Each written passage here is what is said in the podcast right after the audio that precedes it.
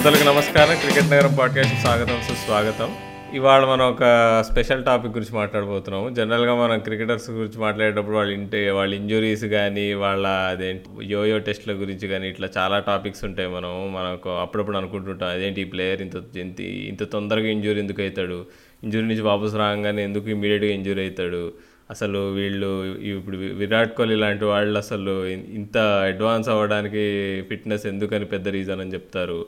ఇలాంటివి చాలా క్వశ్చన్స్ ఉంటాయి కదా అందరికీ. సో దాని గురించి మనం మాట్లాడబోతున్నాం. దాని కొరకు మన దగ్గర ఆశిష్ భూపతి అని ఒక strength and conditioning coach and also fitness trainer ఉన్నాడు అనమాట తను హెచ్సిఏలో ఒక ప్రస్తుతం క్రికెటర్స్తో వర్క్ చేస్తుంటాడు. So welcome Ashish. How are you hi అండి రాహుల్ గారు. నేను చాలా బాగున్నాను. మీరు బాగున్నారా అండి? యా యా మస్తుకున్నాం అదే ఇప్పుడు hope hope you are healthy and fine corona పాండమిక్లో yeah అందరు బాగున్నారండి. సో యా అంటే మనం ఇక స్ట్రైట్గా వెళ్ళిపోదాం టాపిక్లోకి. సో ఆశిష్ అయితే మీ ఇంట్రడక్షన్ చెప్పుకో అసలు అంటే మా మీ నీ బ్యాక్గ్రౌండ్ కానీ అంటే how you are doing what what you are doing right now ఇదంతా దీన్ని దీని గురించి. ఓకే. యాక్చువల్గా నా హయ్యెస్ట్ క్వాలిఫికేషన్ వచ్చేసి మాస్టర్స్ ఇన్ ఫార్మసీ అండి మెడిసిన్ కెమిస్ట్రీ సో నేను ఫార్మసీ చదివే టైంలో జనరల్గా అమెచర్ క్రికెట్ ఆడేవాడిని. సో నాకు క్రికెట్ అన్నా లేకపోతే ఏ స్పోర్ట్ అన్నా నాకు ఇంట్రెస్ట్ చాలా ఎక్కువ ఉంటుండే. చూడాలనిపిస్తుండే. At the same time perform చేసే వాళ్ళని చూస్తుంటే వాళ్ళు పర్ఫార్మెన్స్ చేయడంలో అంటే బ్యాక్ డోర్లో ఎంత హార్డ్ వర్క్ చేస్తారు న్యూట్రిషన్ కానీ లేకపోతే ఫిట్నెస్ కానీ ఇవన్నీ నేను ఎనలైజ్ చేసుకుంటా ఉండేవాడిని. సో ఆ ప్యాషన్ నాకు ఏం చేసిందంటే డ్రైవ్ చేసింది. ఈ ఫిట్నెస్ ఫీల్డ్లోకి న్యూట్రిషన్ ఫీల్డ్లోకి డ్రైవ్ చేసింది. సో నేను టూ థౌజండ్ ట్వెల్వ్లో స్టార్ట్ చేశాను ఆ కెరియర్ సో స్టార్టింగ్లో నేను ఒక పర్సనల్ ట్రైనర్ లాగా క్రిస్ గాటిన్ అనే ఒక జిమ్లో వర్క్ చేశాను. ఒక టూ ఇయర్స్ దాకా. తర్వాత హెల్తీ ఫ్యామిలీ అని చెప్పి ఒక యాప్ ఉంది. ఆ app డెవలపింగ్లో at the same time fitness ఇంకా న్యూట్రిషన్ ప్రోగ్రామ్స్ డిజైన్ చేయడం జరిగింది అక్కడ. తర్వాత ఈ హెచ్సిఎల్లో నేను జాయిన్ కావడం జరిగింది. రీసెంట్గా one and half one and half year అవుతుంది. Due to because of the pandemic రెగ్యులర్గా మ్యాచెస్ కూడా అవ్వట్లేదు టూర్లు కూడా అవ్వట్లేదు. So one and half year నుంచి జనరల్గా జూనియర్ క్రికెట్ ప్లేయర్స్కి ట్రైనింగ్ ఇస్తూ ఉన్నాను. సో ఇది నా బ్రీఫ్ ఇంట్రడక్షన్ అండి.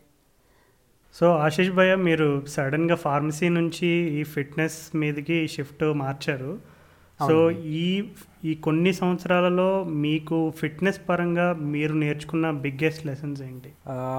ఫార్మసీ ఫీల్డ్ నుంచి ఫిట్నెస్కి రావడం అనేది జనరల్గా ఎవరు చేయలేరు అది. ఈజీగా నేను చెప్ చెప్పగలుగుతా అది మాత్రం. సో ఈ ఫిట్నెసెస్లో నాకు ఛాలెంజెస్ అనేవి జనరల్గా అయితే నాకున్న ఫార్మసీ నాలెడ్జ్కి నాకు కాన్సెప్ట్ కానీ సబ్జెక్ట్ కానీ పీస్ ఆఫ్ కేక్ లాగా అర్థమవుతుండే. సో నాకు ఎక్కడ ఏం ఛాలెంజెస్ అనిపించలేదు ఇప్పుడు దాకా ఈ చిన్న కెరియర్లో సెవెన్ ఎయిట్ ఇయర్స్ కెరియర్లో సో మేబీ ఫర్దర్గా ఫ్యూచర్లో ఇంకా పెద్ద ప్లేయర్స్ని ట్రైన్ చేస్తున్నప్పుడు ఛాలెంజెస్ రావాలి వస్తే బాగుంటాయి అని చెప్పి కోరుకుంటున్నాను అండి. ఓకే ఆశీష్ భయ్య అసలు అంటే ఇప్పుడు నువ్వు స్ట్రెంత్ అండ్ కండిషనింగ్ అని ఒక వర్డ్ వాడావు ఫిట్నెస్ ట్రైనర్ అని కూడా అన్నావు అంటే మామూలుగా జిమ్కి వెళ్తే ఫిట్ అయిపోతారా? ఇప్పుడు బాగా ఆర్నాల్డ్ స్క్వాచ్ నగర్ లాంటి వాళ్ళు క్రికెట్ ఆడతారా అంటే అట్లాంటి పర్సనాలిటీ మనకు కనిపించరు అవునండి. సో అంటే సో ఈ రెండింటికి డిఫరెన్స్ ఏంది అసలు? Strength and conditioning coach and fitness trainer రెండు సేమా లేకపోతే రెండింటికి తేడా ఏంటి? అసలు స్ట్రెంత్ అండ్ కండిషనింగ్ అంటే ఏంటి? ఓకే అండి. యాక్చువల్గా స్ట్రెంత్ అండ్ కండిషనింగ్ అంటే ఏంటో మీకు చెప్తా అండి. First of all strength and conditioning certifications బయట చేస్తారు జనాలు. ఒక six hundred seven hundred papers book చదివితే మీకు సర్టిఫికేషన్ వచ్చేస్తుంది ఎగ్జామ్ రాస్తే మీరు పాస్ అయిపోతారు. సో జనరల్గా జరిగేదే ఇది. కాకపోతే according to me and according to other people strength and conditioning ఫీల్డ్లో ఉన్న వాళ్ళు ఏదైనా మెడికల్ డిగ్రీ ఉంటే దాంట్లో ఫిజియాలజీ గురించి ఎక్సర్సైజ్ సైన్స్ గురించి కైనసియాలజీ గురించి స్పోర్ట్స్ మెడిసిన్ గురించి ఇంకా న్యూట్రిషన్ గురించి కొంచెం నాలెడ్జ్ కానీ లేకపోతే ఫోర్ ఇయర్స్ డిగ్రీలో ఇట్లాంటి సబ్జెక్ట్స్ ఏమైనా ఉంటే కొంచెం అడ్వాంటేజ్ ఉంటుంది అనమాట స్ట్రెంత్ అండ్ కండిషనింగ్ కోచ్కి ఎందుకంటే అండి ఇప్పుడు సింపుల్గా మీకు ఒక లాజిక్ చెప్తా. ఫిట్నెస్ ట్రైనర్ అంటే ఇప్పుడు మీరు ఫిట్నెస్ కోసం మీకు గోల్స్ ఉంటాయండి. ఫిట్నెస్ గోల్స్ వెయిట్ లాస్ కానీ లేకపోతే స్ట్రెంగ్త్ గెయిన్ కానీ సిక్స్ ప్యాక్ కానీ సో దానివల్ల మీరు లైఫ్ అంతా అయితే సాక్రిఫైస్ చేయరు కదా. డైలీ ఒక one hour or one and half hour sacrifice చేసి డైట్ ఫాలో అవుతారు. దానివల్ల మీకు గోల్ వచ్చేస్తుంది. మీకు కావాల్సింది మీరు విత్ ఇన్ పీరియడ్ ఆఫ్ టైంలో అచీవ్ చేస్తారు. కానీ స్ట్రెంత్ అండ్ కండిషనింగ్ అలా ఉండదు. ఇప్పుడు ఒక- ఏదైనా అథ్లీట్ మా దగ్గరికి వస్తే for bowling perspective or batting perspective దాని గురించి మేము ఒక ప్రోగ్రామ్ డిజైన్ చేస్తాము. ఆ ప్రోగ్రామ్ డిజైన్ చేసినప్పుడు డైలీ ఆస్పెక్ట్స్లో అథ్లీట్ లైఫ్లో ఏమేమి జరుగుతున్నాయో అన్ని రాసుకొని కన్సిడరేషన్ చేసి వాళ్ళ మూమెంట్ ప్యాటర్న్స్ని డిజైన్ చేసి వాళ్ళకి ఎలాంటి ప్రాబ్లం రాకుండా ఫర్దర్గా వాళ్ళ వాళ్ళ పర్ఫార్మెన్స్ ఎన్హాన్స్ అయ్యి ఇంజురీని ప్రివెంట్ చేయాలని చెప్పి ఒక స్ట్రెంత్ అండ్ కండిషనింగ్ కోచ్ ఇలా డిజైన్ చేయడం జరుగుతుందండి. సో చాలా డిఫరెన్స్ ఉంటుంది. జనరల్గా ఒక నార్మల్ పర్సనల్ ట్రైనర్కి ఇంకా స్ట్రెంత్ అండ్ కండిషనింగ్ కోచ్కి ఈ విధంగా చూసుకుంటే. ఎందుకంటే ఇమ్మెన్స్ నాలెడ్జ్ ఉండాల్సి వస్తుంది ఇమ్మెన్స్ సైన్స్ తెలవాల్సి వస్తుంది. At the same time program designing కూడా. ఇప్పుడు ఎందుకు అంటే ఇప్పుడు మీలాంటి అంటే నార్మల్ నార్మల్ వ్యక్తులకి ఏంటంటే ప్లానింగ్ నార్మల్గా ఉన్నా సరిపోతుంది. కాకపోతే స్టే అథ్లెట్స్కి ఎలా ఉండాలంటే ఇన్ సీజన్లో ఒక ట్రైనింగ్ స్కెడ్యూల్ ఉండాలి పోస్ట్ సీజన్లో ఒకటి ఉండాలి ఆఫ్ సీజన్లో ఒకటి ఉండాలి ప్రీ సీజన్లో ఒకటి ఉండాలి. సో ఇవన్నీ మేము కన్సిడర్ చేసుకుని వాళ్ళ లైఫ్ స్టైల్ వాళ్ళ సైకాలజికల్ ఆస్పెక్ట్స్ అన్ని డిజైన్ చేసుకుని దాని ప్రకారం మేము ఒక ప్రోగ్రామ్ డెవలప్ చేయాల్సి వస్తుంది. ఈ డెవలప్ చేసే ముందు కూడా మేము వాళ్ళకి అసోసియేట్ అయిన కోచెస్ వల్ల కోచెస్ కానీ డాక్టర్స్ కానీ లేకపోతే ఫిజియోస్ కానీ వాళ్ళతో అసోసియేట్ అయ్యి అసలు ఉన్న అథ్లీట్కి ఎట్లాంటి ప్రాబ్లమ్స్ ఉన్నాయి స్ట్రెంగ్స్ ఏంది వీక్నెస్ వీక్నెసెస్ ఏంటి అని అన్నీ రాసుకొని తర్వాత మేము అప్రోచ్ అవ్వాల్సి వస్తుంది. సో దీని వెనకాల ఇంత హోంవర్క్ ఉంటుందండి స్ట్రెంత్ అండ్ కండిషనింగ్ కోచ్ అంటే. ఓకే. అయితే ఇప్పుడు ఇప్పుడు స్ట్రెంత్ కండిషనింగ్ ఫిట్నెస్ రెండు డిఫరెంట్. మళ్ళీ ఇప్పుడు మనం మోస్ట్ ఫేమస్గా మొన్న ఆస్ట్రేలియా సిరీస్లో ఎవరికి దెబ్బ తాకినా కానీ ఫిజియో అని ఒక గురుకుంటూ వస్తాడు నీకు. ప్యాట్రిక్ ఫరాత్ ఇదివరకు ఉండేవాడు ఇప్పుడు నితిన్ పటేల్ చేస్తున్నాడు ఇండియా టీంకి సో ఫిజియో ఏంటి మరి? ఫిజియో రోల్ ఏముంటుంది మరి ఇక్కడ? ఫిజియో రోల్ ఏంటంటే అండి కొన్ని ఆస్పెక్ట్స్ ఎక్స్ప్లెయిన్ చేస్తాడు ఆయన. ఇంజురీ కాకుండా ఎలా ప్రివెంట్ కావాలి. కొన్ని జనరల్గా ఉన్న నాలెడ్జెస్ గురించి కూడా చెప్తాడు. డిహైడ్రేషన్ కాకుండా ఎట్లుండాలి. న్యూట్రిషనిస్ట్ కూడా చెప్తాడు. ఫిజియో కూడా చెప్తాడు. At the same time injuries అయితే ఇమ్మీడియట్గా వచ్చి అక్కడ రియాక్ట్ అయ్యి ఒకవేళ ఫిట్నెస్ టెస్ట్ ఈయన పాస్ అవ్వగలుగుతాడా? లేకపోతే రేపు మ్యాచ్ ఆడగలుగుతాడా? ఇప్పుడున్న పరిస్థితిలో కొనసాగించగలుగుతా చూసి చెప్తాడు. So physio is something like ఎమర్జెన్సీలో అవసరం ఉన్నప్పుడు వచ్చి ఆయన ట్రీట్ చేయాల్సి వస్తుంది. సో ఫిజియోథెరపిస్ట్కి స్ట్రెంత్ అండ్ కండిషనింగ్ కోచ్కి చాలా డిఫరెంట్ దానికి సపరేట్గా మెడికల్ డిగ్రీ కూడా ఉంటుంది. ఓకే మోర్ మెడికల్ సైడ్ అంటూ అంటే అదే ఇమీడియట్గా ఇప్పుడు అదే నువ్వు కన్కషన్ టెస్ట్ చేయడం అది కొంచెం ఇట్ ఇస్ కైండ్ ఆఫ్ నువ్వు ఫిట్నెస్ ఇది కంటే ఇట్ ఇస్ మోర్ కొంచెం సైన్స్ ఎక్కువ ఉంటుంది ఇంకోటి అండి ఫిజియో చేతిలో కూడా ఏంటంటే కొంతం వరకే ఉంటుందండి. దే జస్ట్ అంటే ఇప్పుడు ఏదైనా కంకషన్ అయింది అనుకోండి ఫర్ ఎగ్జాంపుల్ ఒక ప్లేయర్కి కంకషన్ అయింది అని చెప్పి he can only write the report ఫర్దర్గా దాన్ని తీసుకెళ్ళలేడు. ఆ డయాగ్నోసిస్ని తీసుకెళ్ళి ట్రీట్ చేయలేడు. దానికి మళ్ళీ వేరే ఎక్స్పర్ట్ ఉంటాయి. అందుకే ఇమీడియట్గా అంబులెన్సెస్ ఎక్కించి ఆ స్కాన్స్ తీపిచ్చి హాస్పిటల్ తీసుకోవడం జరుగుతుంది కదా. సో ఒక ఎక్స్టెంట్ వరకే ఫిజియోథెరపిస్ట్ కూడా అవసరం పడతాడు అంతే. సో ఆ పరిస్థితిలో ఇమ్మీడియట్గా ఫస్ట్ ఎయిడ్ చేయడానికి లేకపోతే ఇమ్మీడియట్గా ఏదైనా ఇంజురీకి రిలేటెడ్ ఏదైనా ఉండి ఏదైనా డిసిషన్ తీసుకోవాలంటే కోచ్తో మాట్లాడడానికి ఫిజియోథెరపీ చాలా యూస్ఫుల్ అవుతారు. ఓకే ఆశిష్ భయ్య ఇందాక మీరు చెప్పినప్పుడు అదే ఫాస్ట్ బౌలర్స్ గురించి వాళ్ళ స్ట్రెంగ్త్ అండ్ కండిషనింగ్ కోచింగ్ సంబంధించి డైట్ గురించి చాలా వివరంగా చెప్పారు. జనరల్గా క్రికెట్ హిస్టరీ చూసుకుంటే ఎక్కువ శాతం బౌలర్లకే ఇంజురీ అవుతుంది ఫర్ ఆబ్వియస్ రీజన్స్ ఎందుకంటే వాళ్ళకు ఉండే వర్క్ లోడ్ని బట్టి అండ్ అలాగే వాళ్ళు ఒకవేళ టెస్ట్ మ్యాచ్ అయితే వాళ్ళు వేసే బౌలింగ్ స్పెల్స్ని బట్టి ఇలా వాళ్ళకున్న వర్క్ లోడ్ని బట్టి ఎక్కువ శాతం బౌలర్స్కి కంటిన్యూస్గా ఇంజరీస్ అవ్వడం జరుగుతుంది. సో మన last ten fifteen years record చూసుకుంటే ఒక్కసారిగా అంటే వేరే కంట్రీస్ ఇఫ్ మనం ఇంగ్లాండ్ అండ్ ఆస్ట్రేలియా కంపేర్ చేసుకుంటే so the way they how they handle their players and మనకున్న ఫిట్నెస్ సిస్టమ్కి వాళ్ళకున్న ఫిట్నెస్ సిస్టమ్ ఖచ్చితంగా ఎక్కడో చోట డిఫరెన్స్ అయితే కనబడుతుంది. అండ్ ఇందాక రాహుల్ బెస్ట్ ఎగ్జాంపుల్ మెన్షన్ చేశాడు. ఇండియా ఆస్ట్రేలియా సిరీస్ అప్పుడు లిటరలీ ఆల్మోస్ట్ మన టీంలో ఉన్న ప్రతి ఫాస్ట్ బౌలర్ కూడా ఇంజురీతోనే ఆడారు. లేదంటే ఇంజురీ నుంచి ఆల్మోస్ట్ ఆ టూర్ బయటకు వెళ్ళిపోయే సిచ్యువేషన్ వచ్చిందనమాట. సో అసలు ఈ ఫాస్ట్ బౌలర్స్కి ఉండే బిగ్గెస్ట్ ఛాలెంజెస్ ఏంటంటే ఎస్పెషల్లీ వాళ్ళు ఫాస్ట్ బౌలింగ్ వేస్తున్నప్పుడు ఎక్కడెక్కడ వాళ్ళకి యూనో బాడీలో ఏ ఏ పార్ట్స్లో వాళ్ళకి ఎక్కువ స్ట్రెస్ అయ్యే అవకాశం ఉంది. అండ్ వాళ్ళకి మెయిన్గా కొంతమందికి రికరింగ్ ఇంజురీస్ అంటారు. అంటే ఆల్రెడీ వచ్చిన ఇంజురీనే మళ్ళీ వాళ్ళకి రిపీట్ అవుతూ ఉంటుంది. సో ఇలాంటి వాటికి కారణాలు ఏమై ఉంటాయి అంటారు okay first and foremost injury కాన్సెప్ట్ని మనం ఒక్క వన్ మినిట్ పక్కన పెట్టి వేరే కాన్సెప్ట్ని మాట్లాడదాం. ఫాస్ట్ బౌలర్ అనే కాదు whatever the athlete it may be జనరల్గా మాట్లాడదాం. సో ఇప్పుడున్న పరిస్థితిలో ఇప్పుడున్న పరిస్థితుల్లో ఏమైపోయిందంటే నేను ఇందాక స్టార్టింగ్లో ఒక కాన్సెప్ట్ మీకు చెప్పాను in season off season post season pre season అని చెప్పి. సో ఏదైనా స్పోర్ట్కి వెళ్ళాలి అంటే మనము ఎక్కడైనా మనం ఆడాలి అంటే ఈ పర్టిక్యులర్ ఫోర్ పీరియడ్స్ని ఫాలో కావాలి. సో ఇప్పుడు మనకి ఏమైపోతుందంటే ఆఫ్ సీజన్ అనేది చాలా మినిమైజ్ అయిపోతుందండి. Maybe because of excessive tournaments because of excessive T twenty stuff and all those things ఎందుకంటే ఇట్లాంటి పీరియడ్ ఆఫ్ టైంలో టోర్నమెంట్స్ ఆర్గనైజ్ చేసేటప్పుడు ఇవన్నీ కన్సిడర్ చేయట్లేదు. గత ఒక టెన్ ఇయర్స్ నుంచి నడుస్తున్నాయి ఆ టోర్నమెంట్లో టీఆర్పీ వస్తుందా అన్నట్టు కొంచెం కమర్షియాలిటీ పర్పస్ మీద ఎక్కువ ఫోకస్ చేయడం జరుగుతుంది. At the same time talent కూడా ఎక్కువ వస్తుంది కాబట్టి they don't have any problem వేరే బౌలర్ని ఎత్తుక్కోవడంలో. ఇప్పుడు ఇండియాలో ఎంతోమంది ప్లేయర్స్ని చేంజ్ చేశారు. వాళ్ళకి స్టాక్ ఉంది కాబట్టి చేంజ్ చేశారండి. అదే ప్లేయర్స్ తక్కువ ఉంటే డెఫినెట్లీ వాళ్ళ మ్యా మ్యాచెస్ని మినిమైజ్ చేయడం జరుగుతుంది. ఇది first point so organisation of time table perfect ఉంటే పర్ఫెక్ట్ రెస్ట్ ఉంటే పర్ఫెక్ట్ ట్రైనింగ్ పీరియడ్ కరెక్ట్ ఇస్తే ఆటోమేటిక్గా వితౌట్ ఎనీ ప్రాబ్లం ఇంజురీని మినిమైజ్ చేయొచ్చు సప్రెస్ చేయొచ్చు టైం అనేది ఇస్తే రికవరీకి. First point. సెకండ్ పాయింట్ వచ్చేసి ఇంజురీ ఎందుకు అవుతుంది ఫాస్ట్ బౌలర్స్కి?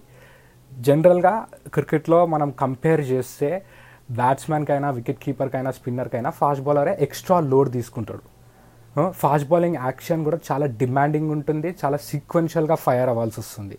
నీ మీ మీ కాల్ నుంచి మీ ఫింగర్ దాకా మీ చేతుకున్న ఫింగర్ దాకా ఎనర్జీ సీక్వెన్షియల్గా ఫైర్ అవ్వాల్సి వస్తుంది. ఇట్లాంటి టైంలో ఏమవుతుందంటే మనం రెగ్యులర్గా స్పెల్స్ వేస్తూ ఉంటే ఒక పాయింట్ ఆఫ్ టైంలో న్యూరాలజికల్ ఎడ్యుకేషన్ అంటే మన మైండ్కి మన బ్రెయిన్కి ఇంకా మన బాడీకి సిగ్నల్ అనేది ఒక్కొక్కసారి మిస్ అవుతుంది టైర్డ్ అవడం వల్ల. దానివల్ల ఏమవుతుందంటే ఫామ్ అనేది పోతుంది బౌలింగ్ది. అంటే ఏసే సరిగ్గా ఫామ్ అనేది పోయేసరికి మీ పార్ట్లో మీ బాడీ పార్ట్లో ఏదైతే వల్నరబుల్ ఉందో నీ అయితే యాంకిల్ అయినా లేకపోతే లోవర్ బ్యాక్ అయినా లేకపోతే నెక్ అయినా ఆ పర్టికులర్ పార్ట్ అనేది ఇంజురీ అవుతుంది. సో జనరల్గా మనం కన్సిడర్ చేస్తే ఫాస్ట్ బౌలర్స్కి ఇంజురీ అవుతుంది. బేసిక్గా ఫాస్ట్ బౌలర్స్కి ఎక్కువ లోవర్ బ్యాక్ పైన లోడ్ అనేది ఎక్కువ పడుతుంది. ఎట్ ద సేమ్ టైం నీ పైన లోడ్ అనేది ఎక్కువ పడుతుంది.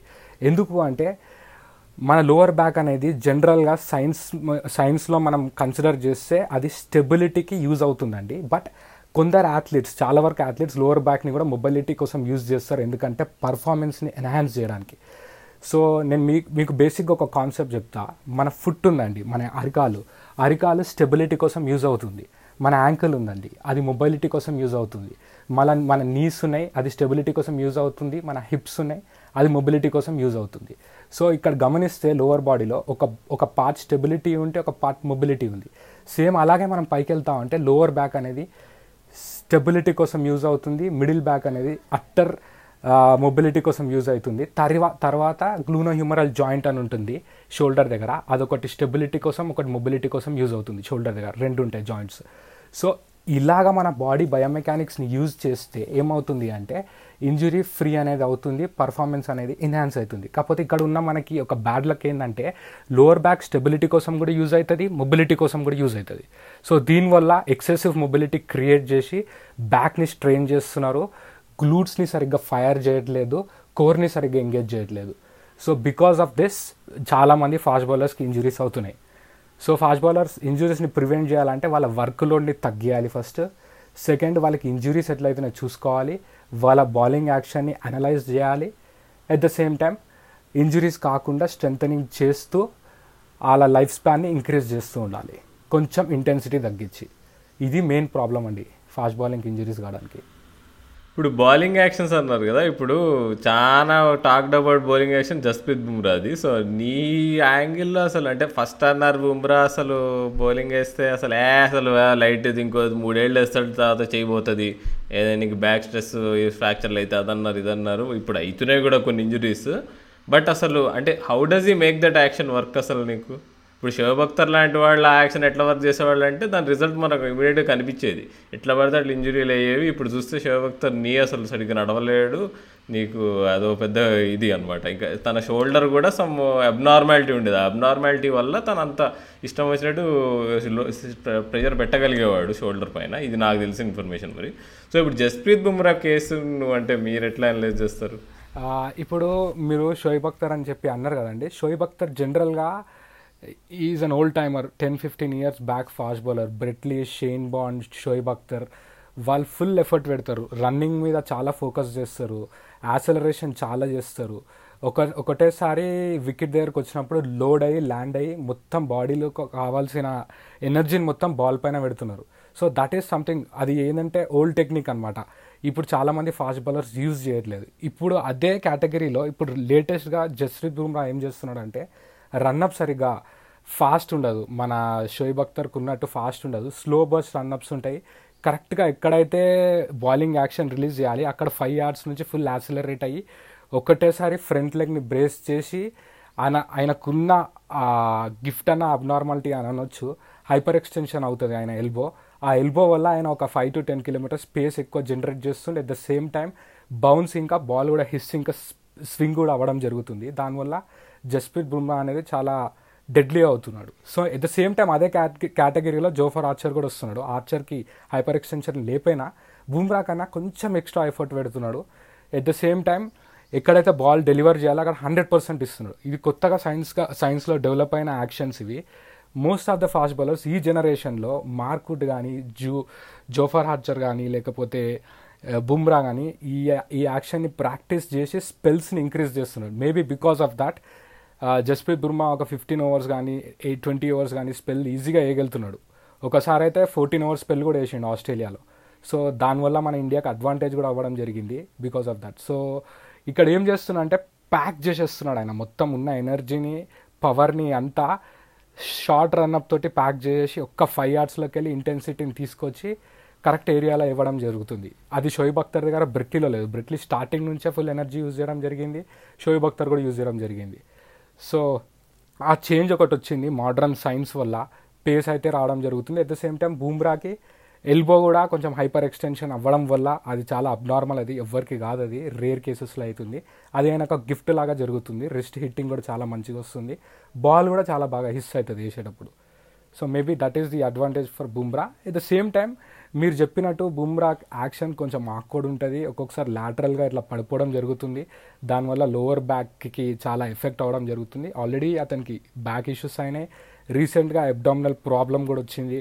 అబ్డామినల్ ప్రాబ్లం uh, కూడా వచ్చి ఒక టెస్ట్ మ్యాచ్ కూడా ఆడడం జరి ఆడలేదు కదండి అన్న?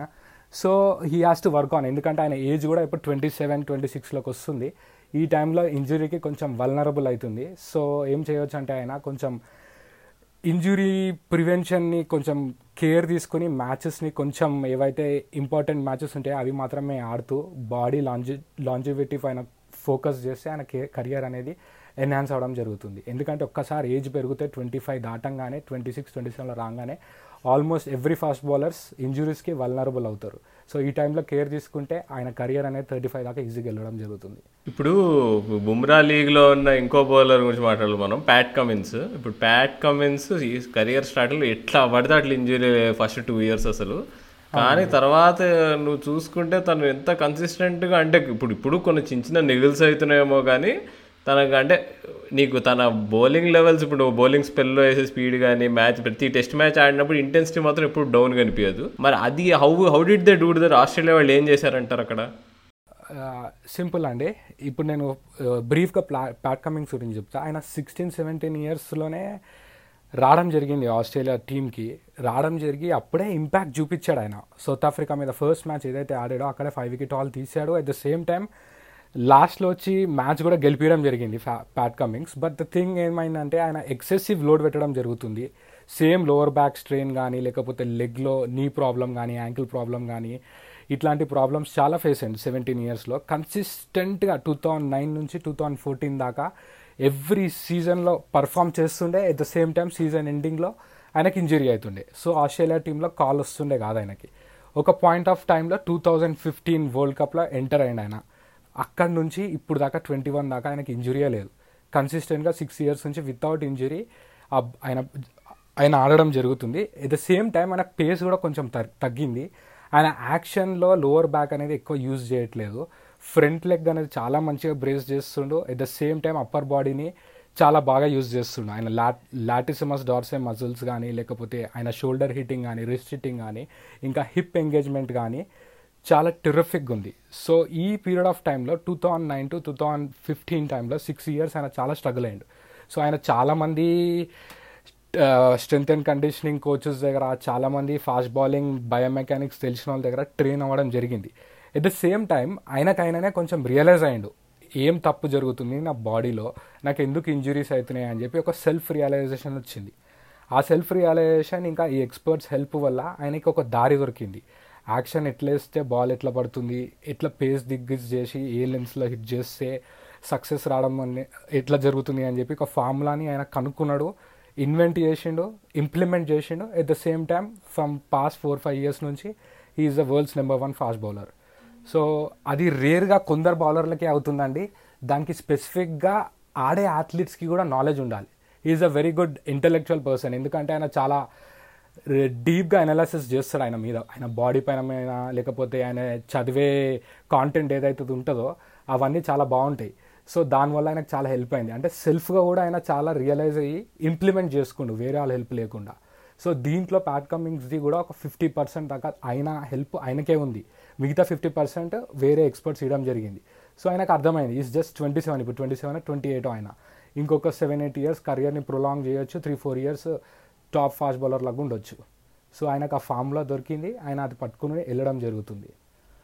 So at the same time పక్కన హెల్ప్ చేసే కాకుండా ఎట్ ద సేమ్ టైం అథ్లీట్స్కి కూడా తెలియాలి. నాకు ఏం జరుగుతుంది తప్పు? నేను ఇంజురీని ఎట్లా మినిమైజ్ చేయాలి? నేను ఎట్లా డైట్ ఫాలో అవ్వాలి? ఎట్లా రెస్ట్ తీసుకోవాలి? ఎన్ని మ్యాచెస్ ఆడాలి? ఎంతసేపు ఫీల్డ్లో ఉండాలని చెప్పి తెలుసుకోవాలి. అది బ్యాడ్ కమింగ్స్ డిస్కవర్ చేసిండు. ఆయన ఆయన చేసింది ఆయనకి దొరికింది అది.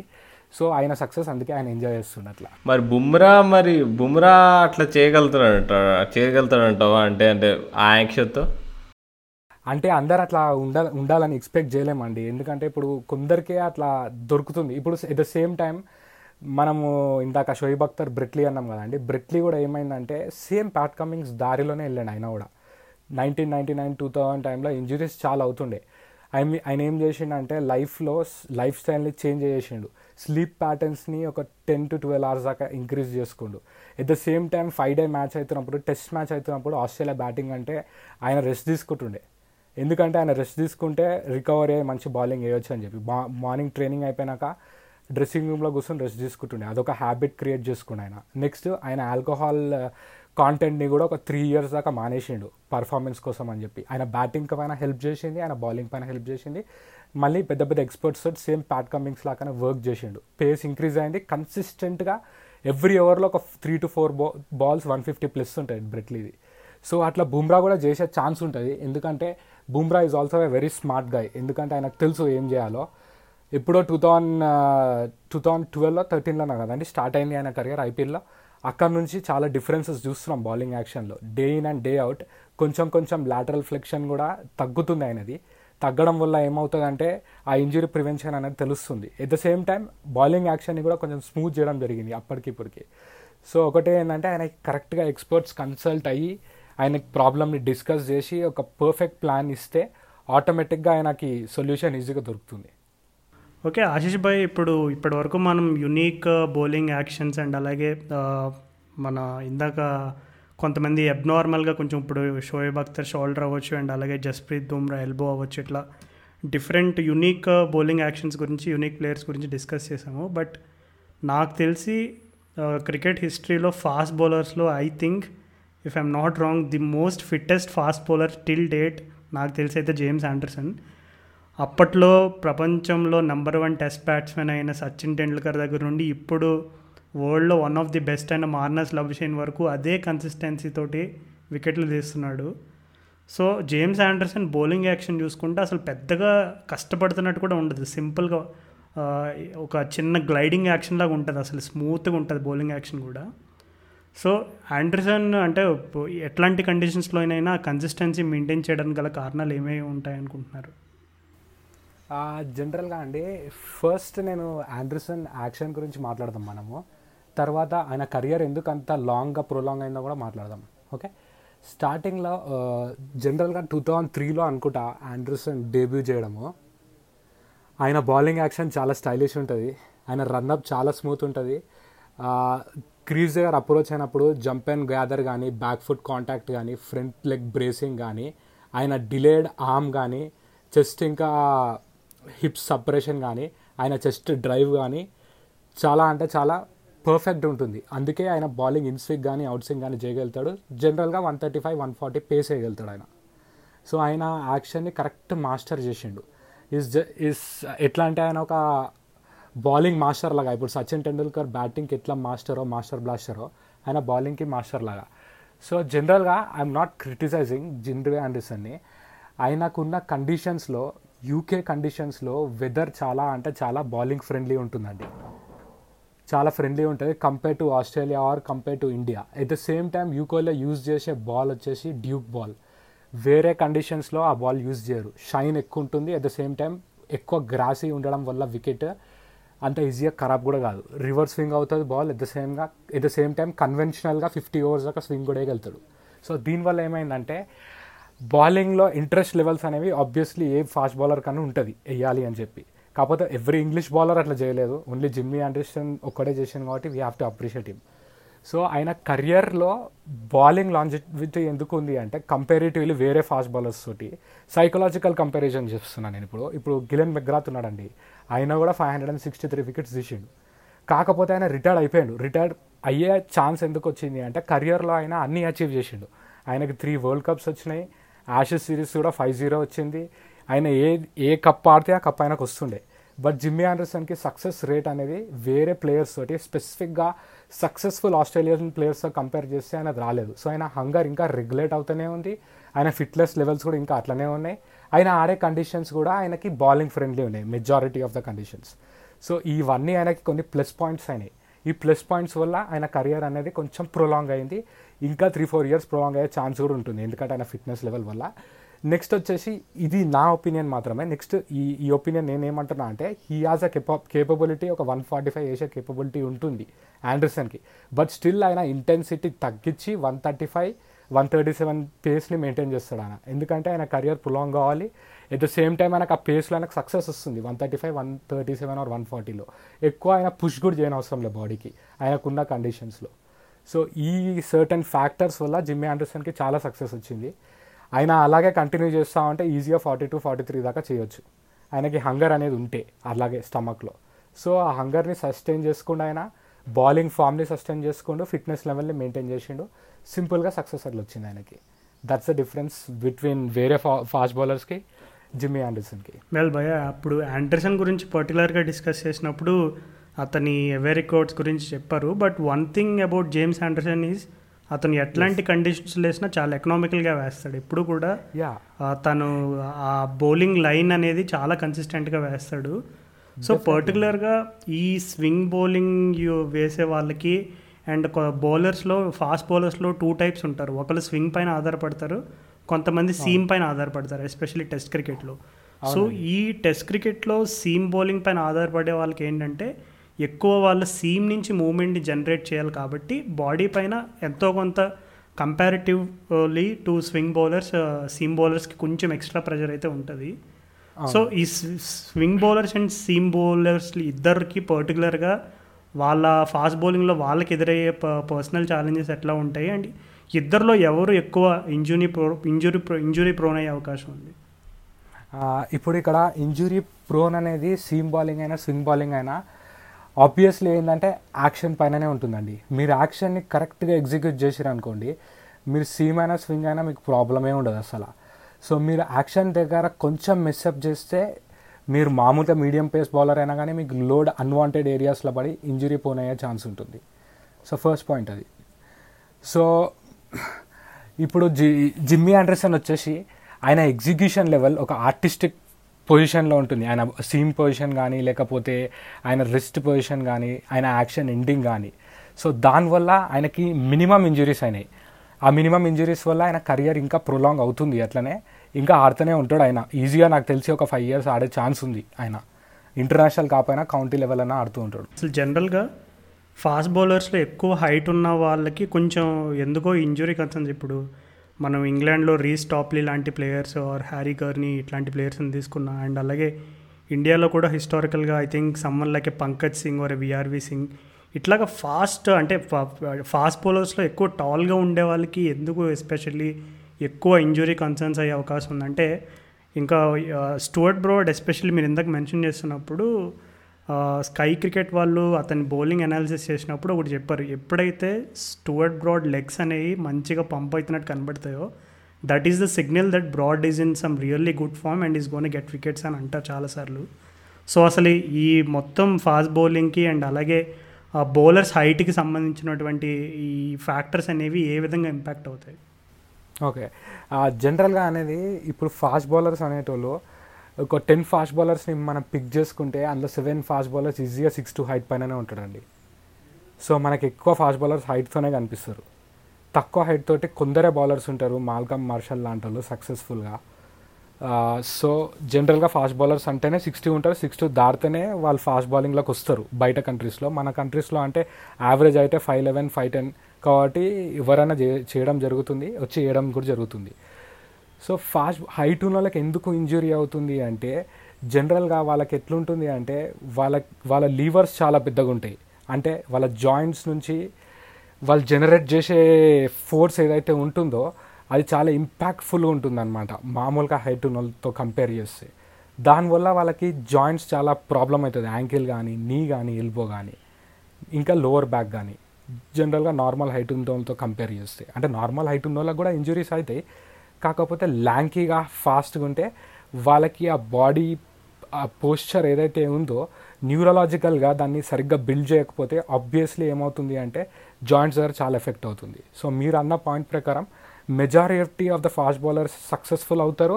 At the same time majority of the fast bowlers injury prone కూడా అవుతారు. సో వాళ్ళకి కరెక్ట్గా అలా సీక్వెన్స్ని అర్థం చేసుకుని ఇంజురీ ఎక్కడైతే అవుతుందో అని తెలుసుకొని దానిపైన వర్క్ చేస్తే డెఫినెట్గా వాళ్ళకి ప్రొలాంగ్డ్ లైఫ్ ఉంటుంది.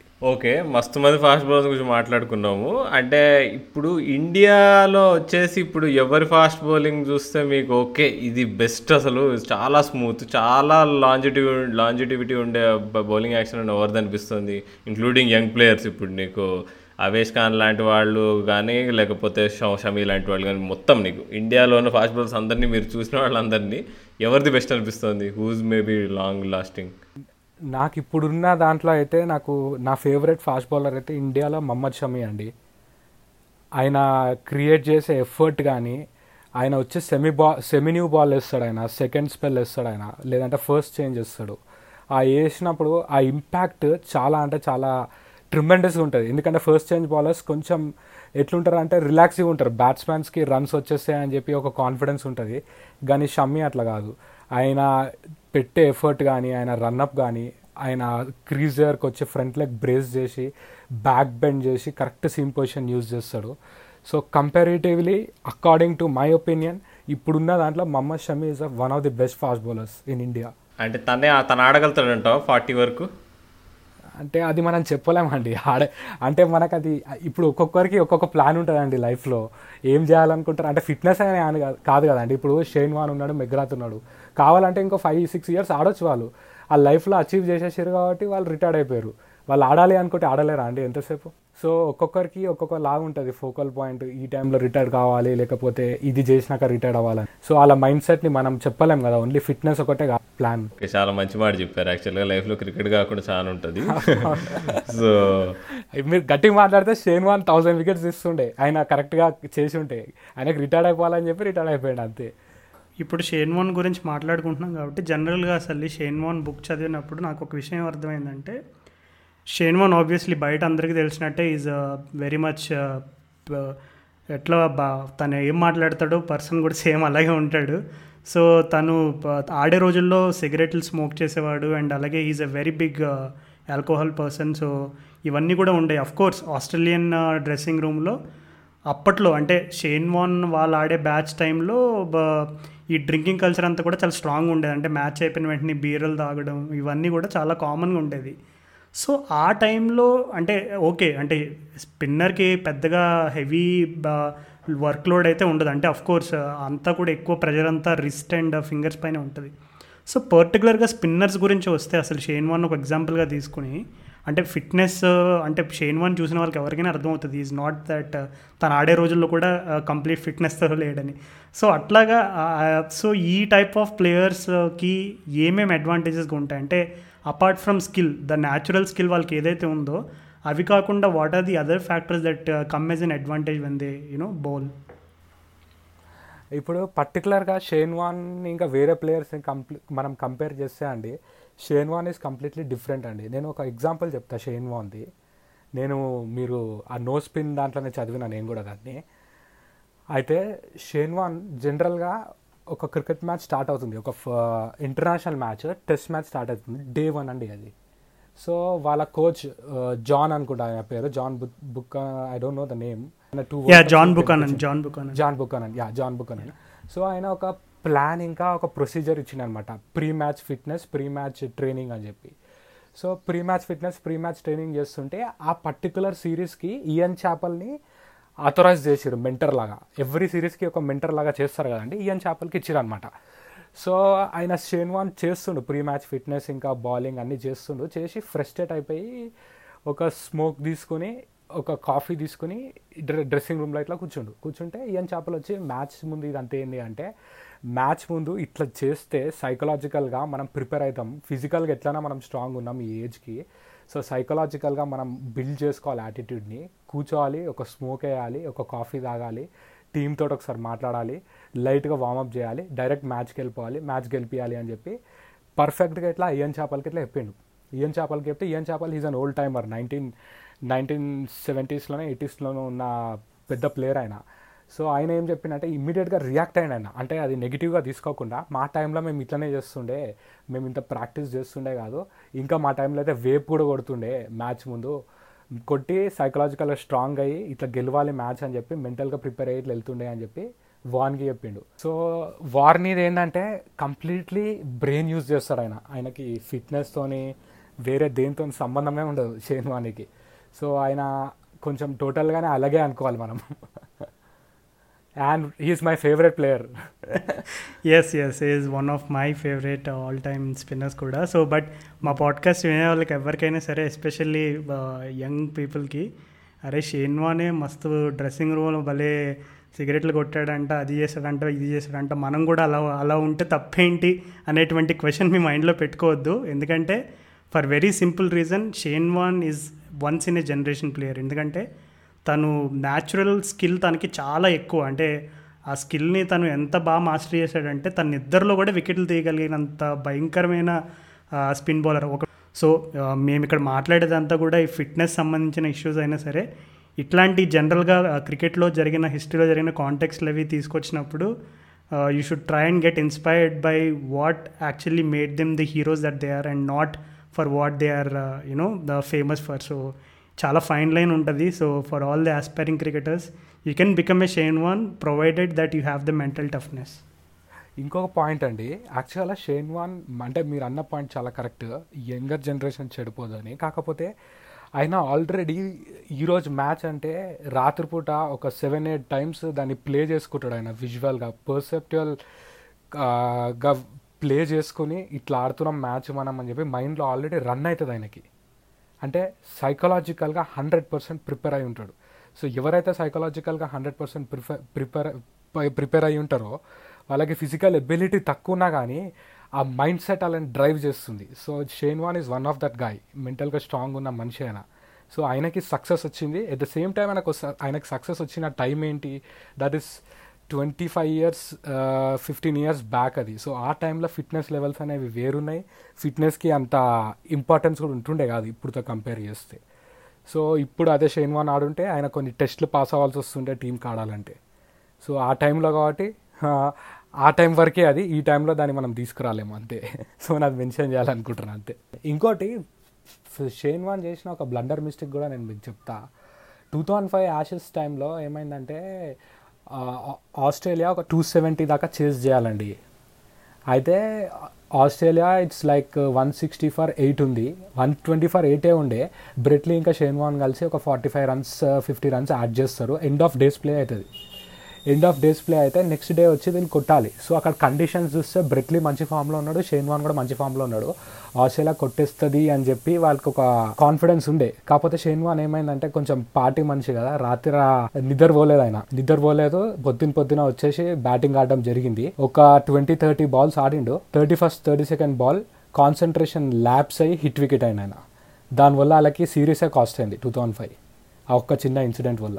సో అది నేను నేను మీకు ఓన్లీ సూపర్ఫిషియల్గా చెప్తున్నా అది. ఒకసారి మీరు దాన్ని డీటెయిల్ ఇన్వెస్టిగేషన్ చేస్తే దాని వెనకాల చాలా దాని ఏమంటారు ఇంకా చాలా మ్యాటర్ ఉంటుంది దాంట్లో. బేసిక్గా సారాంశం ఏంటంటే ఎంత నువ్వు తోపైనా కానీ నువ్వు- ఫిజికల్ ఫిట్నెస్ ఎందుకు ఇంపార్టెంట్ అని తర్వాత తర్వాత ఇప్పుడు హైండ్ సైట్లో చూస్తే అర్థమవుతుంది అనమాట ప్లేయర్స్ టూ థౌజండ్ ఫైవ్ ఆయన కెరియర్ ఎండింగ్ టైం అది. అవును. షేన్ వాన్ లాంటి ప్లేయర్ అయినా కానీ ఎంత టాలెంట్ ఉన్నా కానీ if he had better fitness చూస్తే టూ థౌసండ్ ఫైవ్ యాషెస్ వాళ్ళే గెలిచేవాళ్ళు. సో అల్టిమేట్గా నువ్వు even if you you may be Shane Warne you may be Muttiah Muralitharan ఎవరైనా కానీ ఫిట్నెస్ ఇంపార్టెంట్ ఏమో ప్రాబ్లీ సో అంటే ఇందాక టెస్ట్ గురించి మాట్లాడుతున్నాం కదా సో ఈ యోయో టెస్ట్ అంటే ఏంటి ఆశిష్ భయ్య? చెప్పు అసలు. అంటే ఇది చాలా దీని గురించి చాలా కాంట్రవర్సీలు అవుతున్నాయి ఈ మధ్య క్రికెట్ స్కిల్ కంటే యోయో టెస్ట్ మీద ఎక్కువ ఫోకస్ పెడుతున్నారు మరి. ఇప్పుడు ఇందాక ఇందాక షేన్వాన్ ఇన్సిడెంటే పర్ఫెక్ట్ ఎగ్జాంపుల్ ఎందుకని ప్రతి ప్లేయర్కి మినిమం ఫిట్నెస్ లెవెల్స్ ఉండాలని. సో ఇప్పుడు ఈ యోయో టెస్ట్ గురించి చెప్పు. ఓకే జనరల్గా మనం యోయో టెస్ట్ ఎందుకు చేస్తాము అంటే ఫిట్నెస్ లెవెల్స్ని చూడడానికి చేస్తామండి. సో యోయో టెస్ట్లో యాక్చువల్గా ఏమేమి కవర్ అవుతుందని చెప్తాం మాడ్యూల్స్. ఏరోబిక్ ఫిట్నెస్ కవర్ అవుతుందండి. స్టార్టింగ్లో మనము అప్ అండ్ డౌన్స్ చేయాల్సి వస్తుంది షటిల్ రన్స్ చేయాల్సి వస్తుంది అది తక్కువ పేస్లో చేయాల్సి వస్తుంది. ఆ టైంలో మనకి ఏరోబిక్ ఫిట్నెస్ టెస్ట్ అవుతుంది. మెల్లమెల్లగా మనము ఆ షటిల్ రన్స్ చేసే కొద్దీ పేస్ అనేది ఇంక్రీజ్ అవుతూ ఉంటుంది బీప్ సౌండ్ వల్ల. సో అది అట్లా సిక్స్టీన్ దాకా వెళ్తుంది. సిక్స్టీన్ పాయింట్ వన్ మనకి బేస్ జనరల్గా ట్వంటీ త్రీ ట్వంటీ ఫోర్ దాకా కూడా వేస్తారు వేరే కంట్రీస్ వాళ్ళు. సో ఫోర్టీన్ ఫిఫ్టీన్ దాకా స్కోర్ వెళ్ళే టైంలో అది బేసిక్గా ఏరోబిక్ ఫిట్నెస్నే టార్గెట్ చేస్తుంది. ఒక్కసారి ఫిఫ్టీన్ దాటినాక ఎనోరోబిక్ లెవెల్ ఆఫ్ ఫిట్నెస్ని టార్గెట్ చేస్తుంది. అంటే మనకి ఆక్సిజన్ లేకుండా మనం ఎనర్జీని జనరేట్ చేయడము ఎట్లా మనం ఆక్సిజన్ అప్టేక్ చేసుకుంటాం? ఇట్లాంటి పర్ఫార్మెన్స్ చేసే టైంలో అంటే ఇది కూడా ఒక పర్ఫార్మెన్స్ లాంటిదే కదా మ్యాక్సిమం ఆక్సిజన్ ఎట్లా ఇంటేక్ చేసుకుంటామో మన బాడీని ఎట్లా యూజ్ చేస్తాము అని చెప్పి యోయో టెస్ట్ చేయడం జరుగుతుంది. ఎట్ ద సేమ్ టైం మనం షటిల్ రన్ చేసేటప్పుడు డైరెక్షన్స్ చేంజ్ అవుతామండి. డైరెక్షన్ చేంజ్ అయితే చేంజ్ ఆఫ్ డైరెక్షన్ అనే కాన్సెప్ట్ ఒకటి వస్తుంది. సడన్గా స్పీడ్ని ఆపేసి బ్యాక్ అంటే ఇట్లా బ్యాక్ ఇట్లా తిరగాలి రన్ తీసేటప్పుడు. సో చేంజ్ ఆఫ్ డైరెక్షన్ ఒకటి ఏరోబిక్ ఫిట్నెస్ ఒకటి అనోరోబిక్ ఫిట్నెస్ ఒకటి ఇంకోటి మెంటల్ అబిలిటీ ఒకటి. ఫిఫ్త్ వచ్చేసి పేస్లో రన్ చేయడం. ఇప్పుడు ట్వెల్వ్ స్పీడ్ ఉన్నప్పుడు ట్వెల్వ్ పేస్లోనే రన్ చేయడం. థర్టీన్ ఉన్నప్పుడు థర్టీన్లోనే రన్ చేయడం. ట్వంటీ ఉంటే ట్వంటీలోనే రన్ చేయడం. సో దీనివల్ల మన బాడీకి మనం ఏం నే- ఏం నేర్పిస్తామంటే ఏ టైంలో ఎంత స్పీడ్ ఇనిషియేట్ చేయాలి ఏ టైంలో ఎనర్జీని యూజ్ యూటిలైజ్ చేయాలి ఏ టైంలో ఎనర్జీని సేవ్ చేసుకోవాలి. ఇప్పుడు మనము థర్డ్ మ్యాన్కి రన్ కొడితే దానికి స్ప్రింట్ చేసే అవసరం లేదు కదండి. జస్ట్ వాక్ చేస్తే రన్ వచ్చేస్తుంది. అదే మనము మిడ్ ఆఫ్కి డ్రైవ్ కొట్టినాం అనుకోండి స్ప్రింట్ చేసి డైవ్ చేయాల్సి వస్తుంది. సో మన బాడీకి మనం నేర్పిస్తాం. ఎట్లా నేర్పిస్తామంటే మన పేస్ ఎట్లా జనరేట్ చేయాలి? అంటే ఏ పేస్ని తీసుకెళ్ళాలి? ట్వెల్వ్ అంటే ఇట్లా థర్టీన్ అంటే ఇట్లా ఫోర్టీన్ అంటే ఇట్లా ఫిఫ్టీన్ అంటే ఇట్లా సిక్స్టీన్ అంటే ఇట్లా అని. సో దీనివల్ల చేంజ్ ఆఫ్ డైరెక్షన్ కూడా యాడ్ అవుతుంది దీనిపైన. చేంజ్ ఆఫ్ డైరెక్షన్ యాడ్ అయితే ఫీల్డింగ్లో మనం చేంజ్ ఆఫ్ డైరెక్షన్ చేస్తాము. బ్యాటింగ్లో రన్నింగ్ బిట్వీన్ ద వికెట్స్లో చేంజ్ ఆఫ్ డైరెక్షన్ చేస్తాం. సో ఓవరాల్గా నన్ను అడిగితే యోయో టెస్ట్ పాస్ అయితే ఆల్మోస్ట్ ఒక క్రికెటింగ్ లెవెల్లో సూపర్ అది. ఎందుకంటే మన క్రికెట్లో కావాల్సిన మాడ్యూల్స్ ఏవైతే ఉన్నాయో యోయో టెస్ట్ ఒక సిక్స్టీ పర్సెంట్ కవర్ చేస్తుందండి. సో అయితే ఇప్పుడు ఈ వరుణ్ చక్రవర్తి కానీ రాహుల్ తెవాతి కానీ మన స్క్వాడ్లో సెలెక్ట్ అయినప్పుడు వాళ్ళని వాళ్ళు ఫెయిల్ అయితే వాళ్ళని తీసేయడం రాయుడుని కూడా పోయి ఇదివరకు అలా తీసేయడం ఇస్ కంప్లీట్ జస్టిఫైడ్ అంటారా ఫ్రమ్ స్ట్రెంత్ కండిషనింగ్ ఇప్పుడు ఇప్పుడు నన్ను అడిగితే టెస్ట్ కండక్ట్ చేసే టైమింగ్ ఉంటుంది కదండి. టైమింగ్లో ఎవరు ఫిట్నెస్ లెవెల్ ఎట్లుంది ఎవరు సైకాలజికల్ ఆస్పెక్ట్స్ ఎట్లున్నాయి ఎవరు స్ట్రాంగ్ ఉన్నారు ఫిజికల్గా అని చెప్పేది ఒక ఒక పర్టికులర్ టైంలో తెలియదు కదండి. ఇప్పుడు మీరు ఉన్నారండి మీరు యోయో టెస్ట్ ట్వంటీ ఫైవ్ చేస్తారు. కాకపోతే సడన్గా మీకు త్రీ ఫోర్ డేస్ లాక్డౌన్ వల్ల లేకపోతే దేని వల్ల ఫిట్నెస్ చేసే ఛాన్స్ లేకుండే. సో ఆ టైంలో సడన్గా ఫిట్నెస్ పెట్టి యోయో టెస్ట్ అని చెప్పి దాన్ని ఆ బేసిస్ మీద టా స్కోరింగ్ చేసి డ్రాప్ చేయడం అనేది నేను దాన్ని తీవ్రంగా ఖండిస్తాను అండి. యోయో టెస్ట్ చేసే ముందు కొన్ని పర్టికులర్స్ ఉంటాయి. ఆ పర్టికులర్స్ని ఫాలో అయ్యి కొన్ని ఫిట్నెస్ టెస్ట్ ఉంటాయి. అవి ఫాలో అయినాక యోయో టెస్ట్ కండక్ట్ చేసి ఒకవేళ ఫెయిల్ అయితే ఇంకొక ఛాన్స్ ఇచ్చి తర్వాత ఫిట్నెస్ లెవెల్స్ని ఎట్లా ఇంప్రూవ్ చేయాలో అని చెప్పి ఒక చార్ట్ ఇచ్చినాం అనుకోండి. ఆబ్వియస్లీ ప్లేయర్ అన్నాడు చాలా ఈజీగా ఇంప్రూవ్ అవుతాడు.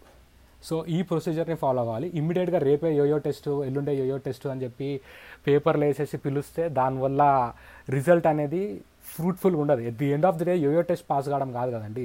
క్రికెట్ ఆడడం important yoyo test is just a concept అంటే is just a by product అది ఫెయిల్ అయినారని చెప్పి ఒక ప్లేయర్ని తీసేయడం అనేది తీసేయడం అనేది తప్పు అని చెప్పి నేను అనను. బట్ స్టిల్ తీసే ముందు కొన్ని కాన్సిక్వెన్సెస్ని నోట్ చేసుకుని తీయడం బెస్ట్ అని చెప్పి అని అంట. ఓకే అంటే టూ వే ప్రాసెస్ అంటారు. ఇప్పుడు ప్లేయర్ పాస్ కాకపోతే అది ప్లేయర్ది తప్పు కాదు ట్రైనర్ది తప్పు అంటారా మీరు? ట్రైనర్ది అంటే ఈదర్ వే ఇప్పుడు ప్లేయర్ ఏ పొజిషన్లో ఉన్నాడు టెస్ట్ తీసుకునే పొజిషన్లో ఉన్నాడా లేదా అని మనం చెప్పలేం కదండి. ఆయన ప్రైమ్లో ఉన్నప్పుడే కదండి మనం టెస్ట్ పెట్టి సక్సెస్ అయిందా లేదా అని చెప్పి చూడాలి. ఇప్పుడు డైరెక్ట్ ప్రీ సీజన్ ముందు ఏం చేస్తున్నాడు ఆయన అని చెప్పి మనం ఫాలో అప్ చేయకపోతే టెస్ట్ పెట్టి ఫైదా లేదా అని చెప్పి అంటున్నాం సో ట్రైనర్ది తప్పు అంటే ట్రైనర్ అసోసియేట్ అయి ఉంటే డెఫినెట్గా ట్రైనర్ది తప్పు ఉండదు. అసోసియేట్ లేడు కాబట్టి ప్లేయర్ ఫిట్నెస్ చేయట్లే కాబట్టి is into some other things కాబట్టి ఆబ్వియస్లీ యోయో టెస్ట్ ఫెయిల్ అవుతారు. ఎందుకంటే according to me sixteen point one అనేది చాలా బేసిక్ స్కోర్ అండి. ఇప్పుడు మీరైనా నేనైనా ఒక ట్వంటీ డేస్ ట్రైనింగ్ చేస్తే ఈజీగా క్రాక్ చేయొచ్చు. రాయుడు లాంటి వాళ్ళు ఎందుకు క్రాక్ క్రాక్ చేయకపోరు? ఈజీగా చేయొచ్చు. కాకపోతే ఆ రోజు ఆయన టైం బ్యాడ్ అందుకే ఆయన క్రాక్ చేయలేదు అంతే. ఓకే అయితే ఇప్పుడు అందరికీ సేమ్ ఉంటుంది సిక్స్టీన్ పాయింట్ వన్ ఇప్పుడు ఇది ఇది కొంచెం అంటే అన్ఫేర్ అనిపించచ్చు కదా ఇప్పుడు కొంతమంది ఉన్నారు. ఇంజమామ్ ఉంటాడు రహీం కార్నవాల్ ఉన్నాడు ఇప్పుడు నీ వెస్టిండీస్ ఆడుతున్నాడు ఇట్లాంటి ప్లేయర్స్ని ఇంకా నువ్వు ఇప్పుడు మనీష్ పాండే ఇట్లాంటి సుప్రీంలీ ఫుట్ ఫిట్ ప్లేయర్స్ని ఎట్లా అంటే ఇద్దరికి ఒకే బేస్లో ఎట్లా పెడతారంటారు ఇప్పుడు మన మెయిన్ కాన్సెప్ట్ వచ్చేసి అండి ఇక్కడ మీరు అడిగిన చాలా మంచి క్వశ్చన్ ఇది ఇప్పుడు ఇంజామ్ లెక్కండి టెన్ థౌసండ్ రన్స్ కొట్టిండు టెన్ థౌసండ్ ప్లస్ రన్స్ కొట్టిండు వాళ్ళ కంట్రీకి. సో డెఫినెట్లీ ఆయన ఒక మంచి ప్లేయర్ అని చెప్పి మనము అనుకోవచ్చు ఈజీగా. హండ్రెడ్ పర్సెంట్ మంచి ప్లేయర్ ఆయన. సో ఇప్పుడు మనము ఆయనకి ఫ్రీ పాస్ అయితే ఇవ్వలేం కదండి ఫిట్నెస్ లెవెల్స్ అయితే ఉండాలి. సో మనం ఇక్కడ ఏం చేయవచ్చు అంటే ఆయన టాలెంట్ని ఎంకరేజ్ చేస్తూ ప్యారలల్గా ఆఫ్ సీజన్లో ఆయన ఫిట్నెస్ పైన ఫోకస్ చేయాలి. ఆయన వెయిట్ ఎట్లా లాస్ కావాలి ఆయన బాడీ ఫ్యాట్ కంటెంట్ని ఎట్లా తగ్గియాలి ఎట్ ద సేమ్ టైం ఆయన ఫుడ్ ప్యాటర్న్స్ ఎట్లుండాలి ఏదైతే అవసరం లేని ఫుడ్ అవన్నీ ఎట్లా అవాయిడ్ చేయాలి? క్రాష్ డైట్స్ కానీ షుగర్ కానీ అవన్నీ తగ్గియాలి. ప్రోటీన్ కంటెంట్ ఏదైతే ఉంటుందో న్యాచురల్గా వచ్చేది అది తినాలి. ట్రైనింగ్ చేసేటప్పుడు ఫ్యూలింగ్ ఎట్లా చేయాలి? రీఫ్యూలింగ్ ఎట్లా చేయాలి? తర్వాత స్ట్రెంథనింగ్ ట్రైనింగ్ చేసేటప్పుడు ఎట్లాంటి ప్రోటోకాల్స్ ఫాలో అవ్వాలి? ఏరోబిక్స్ చేసేటప్పుడు ఎట్లాంటివి చూడాలి? ఇవన్నీ రాసి ఒక పర్టికులర్ ప్లాన్ ఇచ్చి ఆఫ్ సీజన్లో ఒక two to three months train చేస్తే పర్టికులర్గా ఆ ఫిట్నెస్ పైన ఆ మాడ్యూల్ పైన ఈజీగా ఇన్జామ్ లాంటి ప్లేయర్ కూడా సక్సెస్ వస్తుందండి. It all it all it takes is three months అంతే. ఆ త్రీ మంత్స్ కాకపోతే ఒకవేళ అప్పటికి సక్సెస్ రాకపోతే ఇంకో త్రీ మంత్స్ పుష్ చేయొచ్చు. పర్లేదు సిక్స్ మంత్స్లో ఎట్లాంటి అథ్లీట్కైనా ఈజీగా రిజల్ట్ వస్తుంది. అంటిల్ అన్లెస్ ఇప్పుడు ఆయనకు హెరిడిటీ ప్రాబ్లం ఉంటే లేకపోతే జీన్తో ప్రాబ్లం ఉంటే అది వేరే ఎక్స్పర్ట్స్ చేస్తారు. అది స్ట్రెంత్ అండ్ కండిషనింగ్ చే చేతిలో ఉండదు. ఆయన ఎంతవరకు చేస్తాడు సక్సెస్ వచ్చే వరకు ప్రయత్నిస్తాడు ఒకసారి అది ఆయన చేతిలోకి వెళ్ళి దాటింది అంటే వేరే వాళ్ళకి ఆర్గనైజ్డ్ వేలో చెప్తాడు. ఇది ప్రాబ్లం ఉంది ఈయనకి అని చెప్పి. ఓకే భయ్య మనం ఫిట్నెస్ గురించి చాలా మస్తుగా మాట్లాడుకున్నాం యోయో టెస్ట్లు ఇవన్నీ. కానీ జనరల్గా ఎప్పుడు అంటే క్రికెటర్స్లో కామన్గా కనబడే న్యూస్ అప్పుడప్పుడు ఏంటంటే some cricketer has been violated violated the doping code so దొరికిపోయాడు. ఇట్లాంటివన్నీ న్యూస్లో వచ్చినప్పుడు బయటికి ఎస్పెషల్లీ చాలామంది ఎట్లా మాట్లాడుకుంటారంటే అరే ఆ క్రికెటర్ డోపింగ్ దొరికిపోయాడంట వన్ ఇయర్ వరకు బ్యాన్ అంట ఏదో డ్రగ్స్ యూస్ చేశాడంటే. ఇలా అంటే చాలామంది తెలియక అంటే డోపింగ్ అంటే ఇంకా ఏవో డ్రగ్స్ యూస్ చేశారని ఇలా అలా అని చాలా రకాలుగా మాట్లాడుకుంటారు. దానిపైన సరైన అవేర్నెస్ లేక. అసలు ఈ డోపింగ్ అంటే ఏంటి? అండ్ ప్లేయర్స్ చాలామంది ఎక్కువగా మనం చదివే న్యూస్లో ఎట్లా ఉంటాయంటే ఒక పర్టికులర్ మెడిసిన్ అందులో ఉండేటువంటి ఏదైతే ఒక అంటే బ్యాండ్ సబ్స్టెన్స్ అందులో ఏదైతే ఉంటుందో అది యూస్ చేయకూడదని చెప్పిన తర్వాత కూడా అది వాళ్ళు మెడి మెడికల్ పర్పస్ కోసం తీసుకున్న దాని మీద కూడా చాలా సీరియస్గా యాక్షన్ తీసుకునే సందర్భాలు మనం చాలాసార్లు చూసాం. సో అట్లాగా అసలు ఈ డోపింగ్ సంబంధించి కొంచెం ఒకసారి ఎక్స్ప్లెయిన్ చేస్తారు అసలు ఏంటనేది? ఓకే. జనరల్గా డోపింగ్ అంటే ఏంటంటే కొన్ని పర్ఫార్మెన్స్ ఎన్హాన్సింగ్ సబ్ సబ్స్టెన్సెస్ ఉంటాయండి. దానివల్ల ఏమవుతుంది అంటే మన పర్ఫార్మెన్స్ అనేది ఎన్హాన్స్ అవుతుంది. టైర్డ్నెస్ రాదు. At the same time body చాలా ఈజీగా రికవరీ అయిపోతుంది. మనం పాజిటివ్గా ఉంటాము. మన ఫిజికల్గా స్ట్రాంగ్ అంటే స్ట్రాంగ్ ఉంటాం. సో ఈ మెజారిటీ థింగ్స్ని కన్సిడరేషన్ చేసుకుని డోపింగ్ చేస్తారు. చాలా వరకు అథ్లీట్స్ పట్ ఇన్ పర్టికులర్ క్రికెట్ కాకుండా వేరే దాంట్లో అయితే కొన్నిట్లో అయితే అఫీషియల్గానే చేస్తారు బాడీ బిల్డింగ్లో డోపింగ్. తర్వాత డిజైనింగ్ దీని ఏమంటారు మోడల్స్ కూడా అఫీషియల్గానే చేస్తారు డోపింగ్. ఇంకా సైక్లింగ్ కానీ ఒలింపిక్స్లో కానీ మనకు రెగ్యులర్గా దొరుకుతూనే ఉంటారు. వాడాలోకి వెళ్ళి టెస్టింగ్ చేస్తే డోపింగ్లోకి వెళ్ళి సో మెజారిటీగా ప్లేయర్స్ కొందరు తెలియకుండా చేస్తారు డోపింగ్ ఎట్లా తెలియకుండా చేస్తారంటే పర్టికులర్గా వాళ్ళకి ఏమైనా మెడికల్ కండిషన్స్ ఉంటే కొన్ని సబ్స్టెన్సెస్ బ్యాన్ అయినప్పుడు వాళ్ళ డాక్టర్కి తెలియకుండా పాస్ట్ మెడికల్ హిస్టరీ చూడకుండా లేకపోతే ప్రొఫెషన్ని చూడకుండా కొన్ని డ్రగ్స్ని ప్రిస్క్రైబ్ చేస్తారు. అది ప్రిస్క్రైబ్ చేయడం వల్ల ఏమవుతుంది అంటే తెలియకుండా ఆ సబ్స్టెన్స్ని ఇండ్యూస్ చేస్తారు. సో నెక్స్ట్ ఏమవుతుందంటే మన డోపింగ్ డోపింగ్ టెస్ట్లో దొరికిపోవడం జరుగుతుంది. ఇది ఒక ఇన్నోసెంట్ వే చాలామంది ప్లేయర్స్కి అయింది ఇది. ఈ చాలామంది ప్లేయర్స్లో Shane Warne is also one of the player two thousand three world cup ముందు డైయూరిటిక్స్ తీసుకొని డోపింగ్లో దొరికిండు ఆయన. మా మమ్మీ ఇచ్చింది డ్రగ్ ఇది అని చెప్పి ఒక స్టేట్మెంట్ ఇచ్చిండు but still one year suspend చేసిండు ఆయనని. మా మమ్మీ డ్రగ్ నేను తెలియకుండా వేసుకున్నా అని చెప్పి డీటెయిల్ స్టేట్మెంట్ ఇచ్చిండు బట్ స్టిల్ ఆయన వన్ ఇయర్ సస్పెండ్ చేసిండు. రీసెంట్గా మా పృథ్వీ షా కూడా ఒక సెవెన్ మంత్స్ సిక్స్ మంత్స్ దాన్ని ఏమంటారు ఆస్తమా డ్రగ్ తీసుకొని డోపింగ్ చేసిండు. అంటే అది తెలియక చేసిండో తెలిసి చేసిండో తెలియదు మనకి. డోపింగ్ చేసిండు అని చెప్పి ఆయన కూడా six to seven months suspend చేశారు. సో థ్యాంక్స్ భయ్య చాలా డీటెయిల్ క్లారిటీ ఇచ్చారు. ఎందుకంటే నేను విన్న one of the recent rumours అది విన్నప్పుడు నాకు నవ్వ ఆపుకోలేకపోయాను. వాళ్ళు ఏం చెప్పారంటే Prithvi Shaw has been caught using weed so అందుకే అతని అతన్ని డో సో అంటే లైక్ అట్లే అలా- అలాంటి స్టేట్మెంట్స్ విన్నప్పుడు నవ్వు వస్తుంది ఎందుకంటే ప్రొఫెషనల్ క్రికెటర్స్ వాళ్ళంతా కూడా once they once they take cricket seriously ఇట్లాంటి విషయాలకి చాలా దూరంగా ఉంటారనే మాట వాస్తవం. అండ్ అలాగే అట్లాంటి పార్టీ కల్చర్లో డోపింగ్ చేసి దొరికిపోయిన వాళ్ళ హిస్టరీ కూడా ఉంది క్రికెట్లో బట్ అట్లీస్ట్ మిస్బిహేవ్ చేసిన వాళ్ళు కూడా ఉన్నారు. అట్లాంటి వాళ్ళు కూడా ఉన్నారు చాలా వరకు. ఇప్పుడు నేను మీకు డైరెక్ట్ ఎగ్జాంపుల్ చెప్తా అండి. సారీ ఫర్ ద ఇంటరప్షన్ ఈ మీకు మెస్సీ తెలుసు కదండి ఫాస్ట్ బౌలర్ చి ఫాస్ట్ బౌలర్ అంటారా? చి మెస్సీ తెలుసు కదండి ఫుట్బాలర్ ఫుట్బాలర్ ఆ మెస్సీ ఆయనకి బర్త్ బర్త్ డిఫెక్ట్ ఉంటుండే ఆయనకి. థర్టీన్ ఫోర్టీన్ ఇయర్స్లో ఆయనకి సరిగ్గా నర్వనికి కూడా వస్తుండే కాదు. ఆయన పోస్చర్ని కరెక్ట్గా పెట్టుకోవడానికి కూడా వస్తుండే కాదు.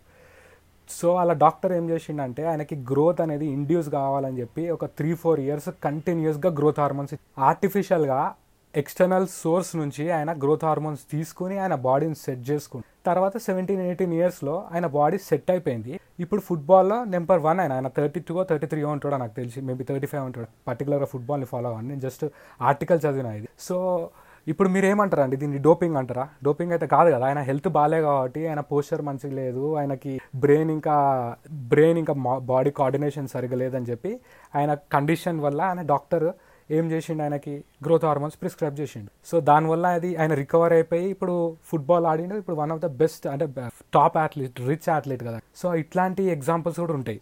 అంటే కొందరు మిస్బిహేవ్ చేస్తారు కొందరేమో తెలిసి తీసుకుంటారు. ఇప్పుడు మీకు ల్యాన్స్ స్ట్రాంగ్ ఐడియా ఉన్నారా అండి? సైక్లిస్ట్ ఆయన. ఆయనకి ఎన్నో మెడల్స్ వచ్చినాయి. ఆయన ఆయన ఎట్లాంటి డోపింగ్ చేస్తాడో మీకు చెప్తే మీరు చాలా సర్ప్రైజ్ అవుతారు. ఎట్లా అంటే ఆయన బ్లడ్ ఉంటుందండి. బ్లడ్ డోపింగ్ అంటారు దీన్ని. ఇప్పుడు ఫార్టీ ఎయిట్ అవర్స్లో గేమ్ ఉందండి. ఫార్టీ ఎయిట్ అవర్స్లో నాకు సైక్లింగ్ ఉంది. సో ఇప్పుడు సైక్లింగ్ అంటే ఏంటి? మనం ఎండ్యూరెన్స్ ఎక్కువ యూజ్ చేయాలి. రెడ్ బ్లడ్ సెల్స్ ఎక్కువ యూజ్ చేయాలి. అయితే ఈ రోజు ఏం చేస్తాడంటే ఆయన ట్యూస్డే రోజు మ్యాచ్ ఉంటే ఆయన బ్లడ్ బ్లడ్ని తీసుకుంటాడు. ఆయన బ్లడ్ని ఒక త్రీ ప్యాకెట్స్ తీసుకుంటాడు. అంటే నైన్ హండ్రెడ్ ఎంఎల్ నుంచి వన్ లీటర్ దాకా తీసుకుని రెఫ్రిజిరేటెడ్ చేసేస్తాడు. ఓకే తర్వాత మ్యాచ్కి ముందు ఒక ఫోర్ ఫైవ్ అవర్స్ ముందు ఏదైతే బ్లడ్ అయినా తీసుకున్నాడో దాన్ని మళ్ళీ రీఇంజెక్ట్ చేస్తాడు. సో ఈ త్రీ డేస్లో ఏమవుతుందంటే మీకు ఏదైతే హిమోగ్లోబిన్ లెవెల్ డౌన్ అయిందో ఇమ్మీడియట్గా మీ సెల్స్లో ట్రిగర్ అయ్యి కొత్తగా హిమోగ్లోబిన్ సెల్స్ ఫామ్ అవుతాయి ఫామ్ అయ్యి కొత్త బ్లడ్ సెల్స్ ఫామ్ అవుతాయి దానిపైన అయితే ఏదైతే బ్లడ్ అనేది తీసేసిండో ఆయన మళ్ళీ దాన్ని తీసుకొని వేస్తాడు దాన్ని తీసుకొని వేసి పర్ఫార్మెన్స్కి వెళ్తాడు.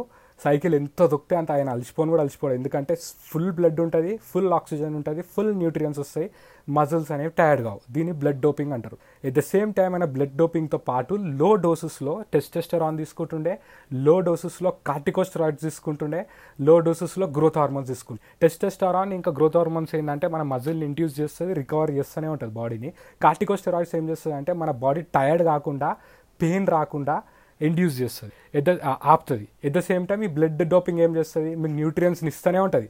న్యూట్రియన్స్ ఇస్తూనే ఉంటుంది. సో పర్ఫార్మెన్స్ అనేది ఇంక్రీజ్ అయితేనే ఉంటుంది. అయినా అట్లా ఒక ఎయిట్ నుంచి ట్వెల్వ్ ఇయర్స్ దాకా చేసిండండి. ఎయిట్ టు ట్వెల్వ్ ఇయర్స్ దాకా చేస్తే ఒక సిల్లీ మిస్టేక్ వల్ల దొరికిపోయిన ఆయన. దొరికిపోయినాక ఆయన ఏవైతే మెడల్స్ ఎర్న్ చేసిండో అలా టీం దగ్గర నుంచి ఆయన దగ్గర నుంచి తీసేసుకున్నాం. అదొక పెద్ద హిస్టరీ అది ల్యాన్స్ ఆమ్స్ట్రాంగ్ సో అట్లా బ్లడ్ డోపింగ్ చాలామంది చేస్తారు. దానివల్ల దొరకని కూడా దొరకరు జనాలు. ఏదైనా సిల్లీ మిస్టేక్ చేయడం వల్ల కాకపోతే. ఇప్పుడు ఈ వేరే స్పోర్ట్స్లో డోపింగ్ చాలా కామన్ అంటారు. ఎందుకంటే నీకు వేరే స్పోర్ట్స్ బాగా కమర్షియల్ ఉంటాయి. గేమ్స్ చాలా ఉంటాయి. ఒలింపిక్స్లో నీకు మెడల్ అంటే చాలా పెద్ద విషయము. నీకు ఎన్బిఏ లాంటి చోట ఎంఎల్బి బేస్బాల్లో కూడా బాగా డబ్బులు ఉంటాయి. ఇదివరకు చూసుకుంటే క్రికెట్లో అంత డబ్బులు లేకుండే. ఇప్పుడు డబ్బులు వచ్చాయి. సో ఇప్పుడు డోపు చేస్తే నువ్వు కోట్లు కోట్లు సంపాదించవచ్చు ఇప్పుడు నువ్వు సిక్స్లు గట్టిగా కొట్టగలిగితే నువ్వు నువ్వు కోట్లు కోట్లు సంపాదించని తెలిస్తే డోపింగ్ ఇంకా పెరగాలి కదా. మరి మరి ఏమన్నా మెజర్స్ ఉన్నాయా? మరి టెస్టింగ్ చేస్తున్నారా? ఒకటి ఇప్పుడు మనందరికీ తెలుసు ఆండర్ రసెల్ డోపింగ్లో దొరికాడు వన్ ఇయర్ బయట కూర్చున్నాడు. బట్ తను తను అట్లా దొరికినట్టు వేరే ఎవరు దొరకలేదా అసలు? ఆరు ఎవరు చేయట్లేదు అంటారా డూ యూ బిలీవ్ దట్ నేను పర్సనల్గా అయితే నేను నమ్మట్లేదు. ఎందుకంటే ఇప్పుడు పాస్ట్ ఫైవ్ ఇయర్స్లో అయిన నీకు six sitting revolution T twenty revolution అయితే ముందెప్పుడు లేదు. కానీ ఎంతమంది డోపింగ్లో దొరికారంటే చాలా తక్కువ మంది ఉన్నారు. కానీ నాకు ఎందుకో డిస్కనెక్ట్ కనిపిస్తుంది. మీ టేక్ ఏంటి? నేను కూడా చెప్పాలి అంటే ఎవిడెన్స్ నా దగ్గర లేదండి. కాకపోతే నేను ఎట్లా చెప్తున్నా అంటే నేను ఖచ్చితంగా చెప్తా వాళ్ళు డోపింగ్ చేస్తున్నారని. ఎందుకంటే ఇప్పుడు ఒలింపిక్స్లోనే ఒక ఒక రేంజ్లో ఉంటుందండి ఒలింపిక్స్లో డోపింగ్ టెస్టింగ్ కానీ లేకపోతే వాళ్ళ రూల్స్ కానీ రెగ్యులేషన్స్ కానీ దాంట్లోనే డోపింగ్ చేసారు మీకు ఇది మీకు వింటర్ ఒలింపిక్స్ కానీ లేకపోతే టూ థౌజండ్ లండన్ ఒలింపిక్స్ కానీ టూ థౌజండ్ థర్టీన్లో అయింది. రష్యన్స్ మొత్తం డోపింగ్ చేసి దొరికిపోయారు. తర్వాత మెడల్స్ రిటర్న్ ఇచ్చేసారు వాళ్ళ పుట్టినే పుట్టినే చేసిండు. ఆయన హీజ్ ఈజ్ ఇంటూ సైన్స్ అంటే డోపింగ్ గురించి బాగా తెలుసు ఆయనకి. సో దాని మీద మూవీ కూడా తీసిరు మూవీ మూవీ పేరు మర్చిపోయినా నెట్ఫ్లిక్స్లో దొరుకుతుంది అది. మీరు చూస్తే మీకు దాని మీద నాలెడ్జ్ కొంచెం తెలుస్తుంది. సో కంపేర్ టు దాట్ మన దగ్గర డోపింగ్లో అంత టెస్ట్ ఉండదండి. సో నేను వాళ్ళ ప్రకారంగా నేను చెప్తా. వాళ్ళు ఎట్లా తప్పించుకుంటారో చెప్తా. ఫర్ ఎగ్జాంపుల్ మీరు ఒక అథ్లీట్ అండి మీరు డోపింగ్ చేస్తున్నారు సో మీరు డోపింగ్ చేస్తే మీరు దొరకకుండా ఉండాలంటే ఏం చేస్తారంటే డోపింగ్ టెస్ట్ అనేది వాళ్ళు సర్ప్రైజ్గా పెడతారు. ఇప్పుడు రేపు రేపు డోపింగ్ ఉంది ఇట్లా టెస్ట్ ఉంది మీ పర్టికులర్ ఏరియాలకు మీరు వచ్చేసేయండి అని చెప్ప చెప్పంటారు. సో మీరు పోయి శాంపిల్స్ ఇచ్చేసేయాలి. ఒకవేళ మీరు నిజంగానే డోపింగ్ చేస్తే మీరు ఏం చేస్తారంటే ఫ్యామిలీ ప్రాబ్లం ఉందని చెప్పి ఆ పర్టికులర్ టైంలో స్కిప్ అయిపోతారు. స్కిప్ అయిపోకుండా దొరుకుతారు. లేదు నేను డోపింగ్ చేస్తున్నా కానీ నేను దొరకకుండా ఉంటా అంటే కూడా దానికి కూడా కొన్ని మెడిసిన్స్ ఉన్నాయండి. ఇప్పుడు జనరల్గా డోపింగ్కి ఏం చేస్తారు? బ్లడ్ శాంపుల్ తీసుకుంటారు స్టూల్స్ తీసుకుంటారు యూరిన్ శాంపుల్ తీసుకుంటారు. యూరిన్ శాంపుల్ని మ్యానిపులేట్ చేయొచ్చు ఫేక్ యూరిన్ని క్రియేట్ చేయొచ్చు ఫేక్ స్టూల్స్ని క్రియేట్ చేయొచ్చు. At the same time blood sample ఏదైతే ఉంటుందో ఆ టైంలో ఆ డ్రగ్ లెవెల్ ఏదైతే ఉందో మీరు డోపింగ్ చేసేది దాన్ని మినిమైజ్ చేసి దానికి డీమాస్కింగ్ ఏజెంట్స్ అని దొరుకుతాయి. ఇప్పుడు టెస్టెస్టరాన్ కానీ లేకపోతే at the same time growth హార్మోన్స్కి కానీ తీసుకుంటే ఇట్లా శాంపుల్ ఇట్లా దొరుకుతుంది మీకు? ఈ కార్టికోస్టెరాయిడ్స్ అని దొరుకుతుంది మీకు అంటే అది దొరకకుండా కొన్ని వేరే డ్రగ్స్ ఉంటాయి వేరే ఫార్ములాస్ ఉంటాయి. సో ఆ పీరియడ్ ఆఫ్ టైం వరకు అది డిటెక్ట్ కాదనమాట సిస్టంలో ఆ శాంపుల్ని ఇచ్చేసి అథ్లీట్ని పంపించేస్తారు. దీని వెనకాల ఒక రేంజ్ సైంటిస్టులు ఉంటారు. వాళ్ళకి చాలా హెవీగా పే చేయాలి. వాళ్ళ దగ్గరుండి డోపింగ్లో దొరకకుండా అట్లా ఆడిపిస్తారు so it can be possible అంటే పాసిబిలిటీ ఎందుకు నాకు కనిపిస్తుంది అంటే నేను చదివిన పుస్తకాలు కానీ నేను చూసిన మూవీస్లో కానీ మెజారిటీ ఆఫ్ ద థింగ్స్ ఇవే జరుగుతుంది. వెనకాల సైంటిస్ట్ హెల్ప్ చేస్తారు. అదే ప్రొసీజర్ని బ్లైండ్గా ఫాలో అవుతారు అథ్లెట్స్ కెరియర్ ప్రొలాంగ్ అవుతుంది. At the same time doping చేస్తున్నట్టు దొరకకుండా పోతారు. సో కొన్ని కేసెస్లో ఏమైపోతుంది అంటే క్యారీడ్ అవే అయిపోయి అన్వాంటెడ్ సబ్స్టెన్సెస్ తీసుకుంటారు.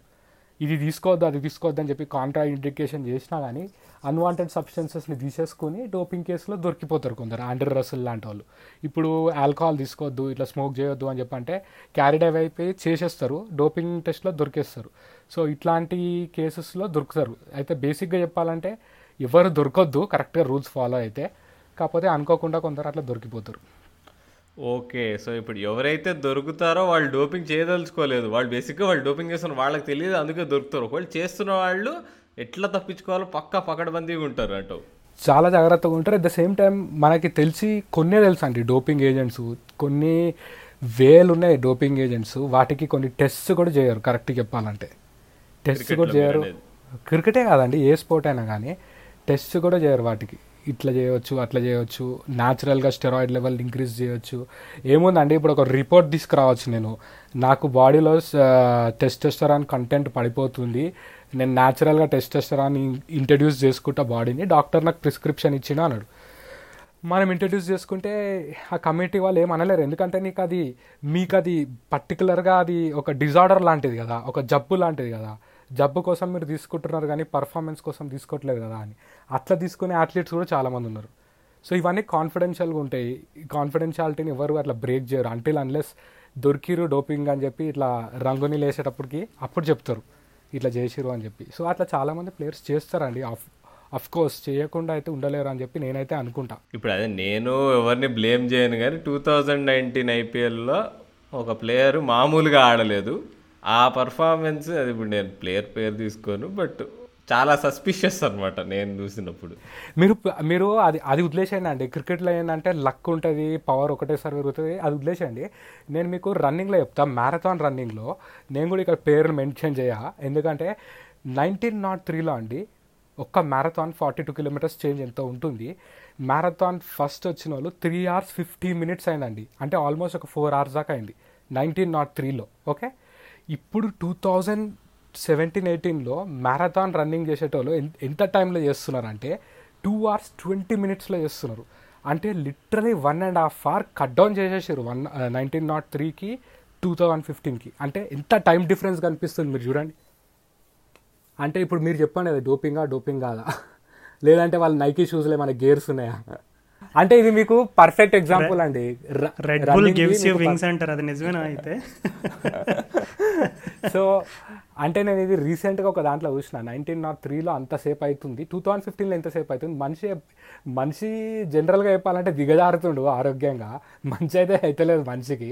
వాడు ఎలా ఉరుకుతుండు వీడు అని చెప్పి అది ఒక కాంట్రవర్సీ అనమాట దాని మీద డోపింగ్ మీద చాలా అంటే చాలా నడుస్తుంది కాంట్రవర్సీస్ అసలు హెల్త్ ఖరాబ్ అవుతుంది స్పోర్ట్ మీద తీసుకోవని క్రికెట్లో నాకు తెలిసి బ్యాట్ల మీద తోసేస్తున్నారు అంతా నీకు. బ్యాట్లు బో- మస్తు బ్యాట్లు వస్తున్నాయి అని. అని యాక్చువల్గా జరుగుతుంది వెనకాల మేబీ వేరే ఉండొచ్చు అని నా అభిప్రాయం. నువ్వు మీరు కూడా అదే ఏకీపిస్తారేమో నువ్వు బ్యాట్లు అంటే ఇంకా మన అందరికీ గుర్తుంటుంది మన లిజనర్స్ కూడా. ఎప్పుడైతే మనం two thousand three world cup final ఓడిపోయామో అందరూ కూడా రికీ పాయింటింగ్ బ్యాట్లు స్ప్రింగ్లు ఉన్నాయి. Graphite bat.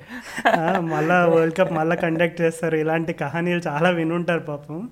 సో సో అసలు అంటే అది యాక్చువల్గా ఆ బ్యా- ఆ బ్యాట్ అది గ్రాఫైట్ స్టిక్కరింగ్ అండి. అంతే దాంట్లో ఏం లేవు. ఫిరికి పాటింగ్ దాంట్లో ఏముంటాయి. అంటే ఇంకా డోపింగ్ అనే పదాన్ని ఇంకా ప్లేయర్స్తో పాటు ప్లేయర్స్ వాడే ఎక్విప్మెంట్ని కూడా ఇప్పుడు ట్యాగ్ చేస్తున్నారు అనమాట అంటే చాలామంది ఇప్పుడు డేవిడ్ వార్నర్ యూస్ చేసే బ్యాట్ చూసి ఆ బ్యాట్ చూసావా? ఎడ్జ్ ఎంత లావుగా ఉందో. తగిలితే అవును, direct dimension. Third man boundary బయటకు పోతుంది అంటారు కానీ I think yeah I think it has a lot of other parameters as well to consider కానీ అంటే మనము నెగిటివ్గా డోపింగ్ అనకుండా మీరు అన్న పాయింట్ ప్రకారంగా చూసుకుంటే టెక్నాలజీ చేంజ్ అయిందండి. ఫస్ట్ బ్యాట్స్ చాలా బాగున్నాయి. బాల్స్ కూడా చేంజ్ చేస్తున్నారు. అప్పుడైతే థర్టీ ఫైవ్ అవర్స్కి చేంజ్ చేస్తుండే వన్ డేలో ఇప్పుడైతే ట్యూ న్యూ బాల్స్ తోటి ఆడుతున్నారు. సో అది ఒక పాయింట్ కింద కన్సిడర్ చేయొచ్చు. అట్ ద సేమ్ టైం నాలాంటి కోచెస్ కూడా చాలా వైటల్ రోల్ ప్లే చేస్తున్నారు. స్ట్రెంథనింగ్ అయినా లేకపోతే రికవరీకి అయినా అన్నిటికీ. సో స్పోర్ట్స్ సైన్స్లో డెవలప్మెంట్ చాలా వచ్చింది. న్యూట్రిషన్లో డెవలప్మెంట్ చాలా వచ్చింది. సో ఇవన్నీ ఫ్యాక్టర్స్ కూడా కన్సిడర్ చేయొచ్చు not only the doping so న్యాయంగా ఆడేటోళ్ళు కూడా మన దగ్గర చాలామంది ఉంటారు. స్పోర్ట్కి రెస్పెక్ట్ ఇచ్చేటోళ్ళు కూడా చాలామంది ఉంటారు. సో ఇంకా మనం ఆ స్టేజ్కి వెళ్ళలేదు అందరు డోపింగ్ చేస్తున్నారు అని చెప్పి. బట్ డెఫినెట్లీ చాలా వరకు చాలామంది చేస్తారు కొన్ని స్పోర్ట్స్లో. సో క్రికెట్లో కూడా అట్లనే.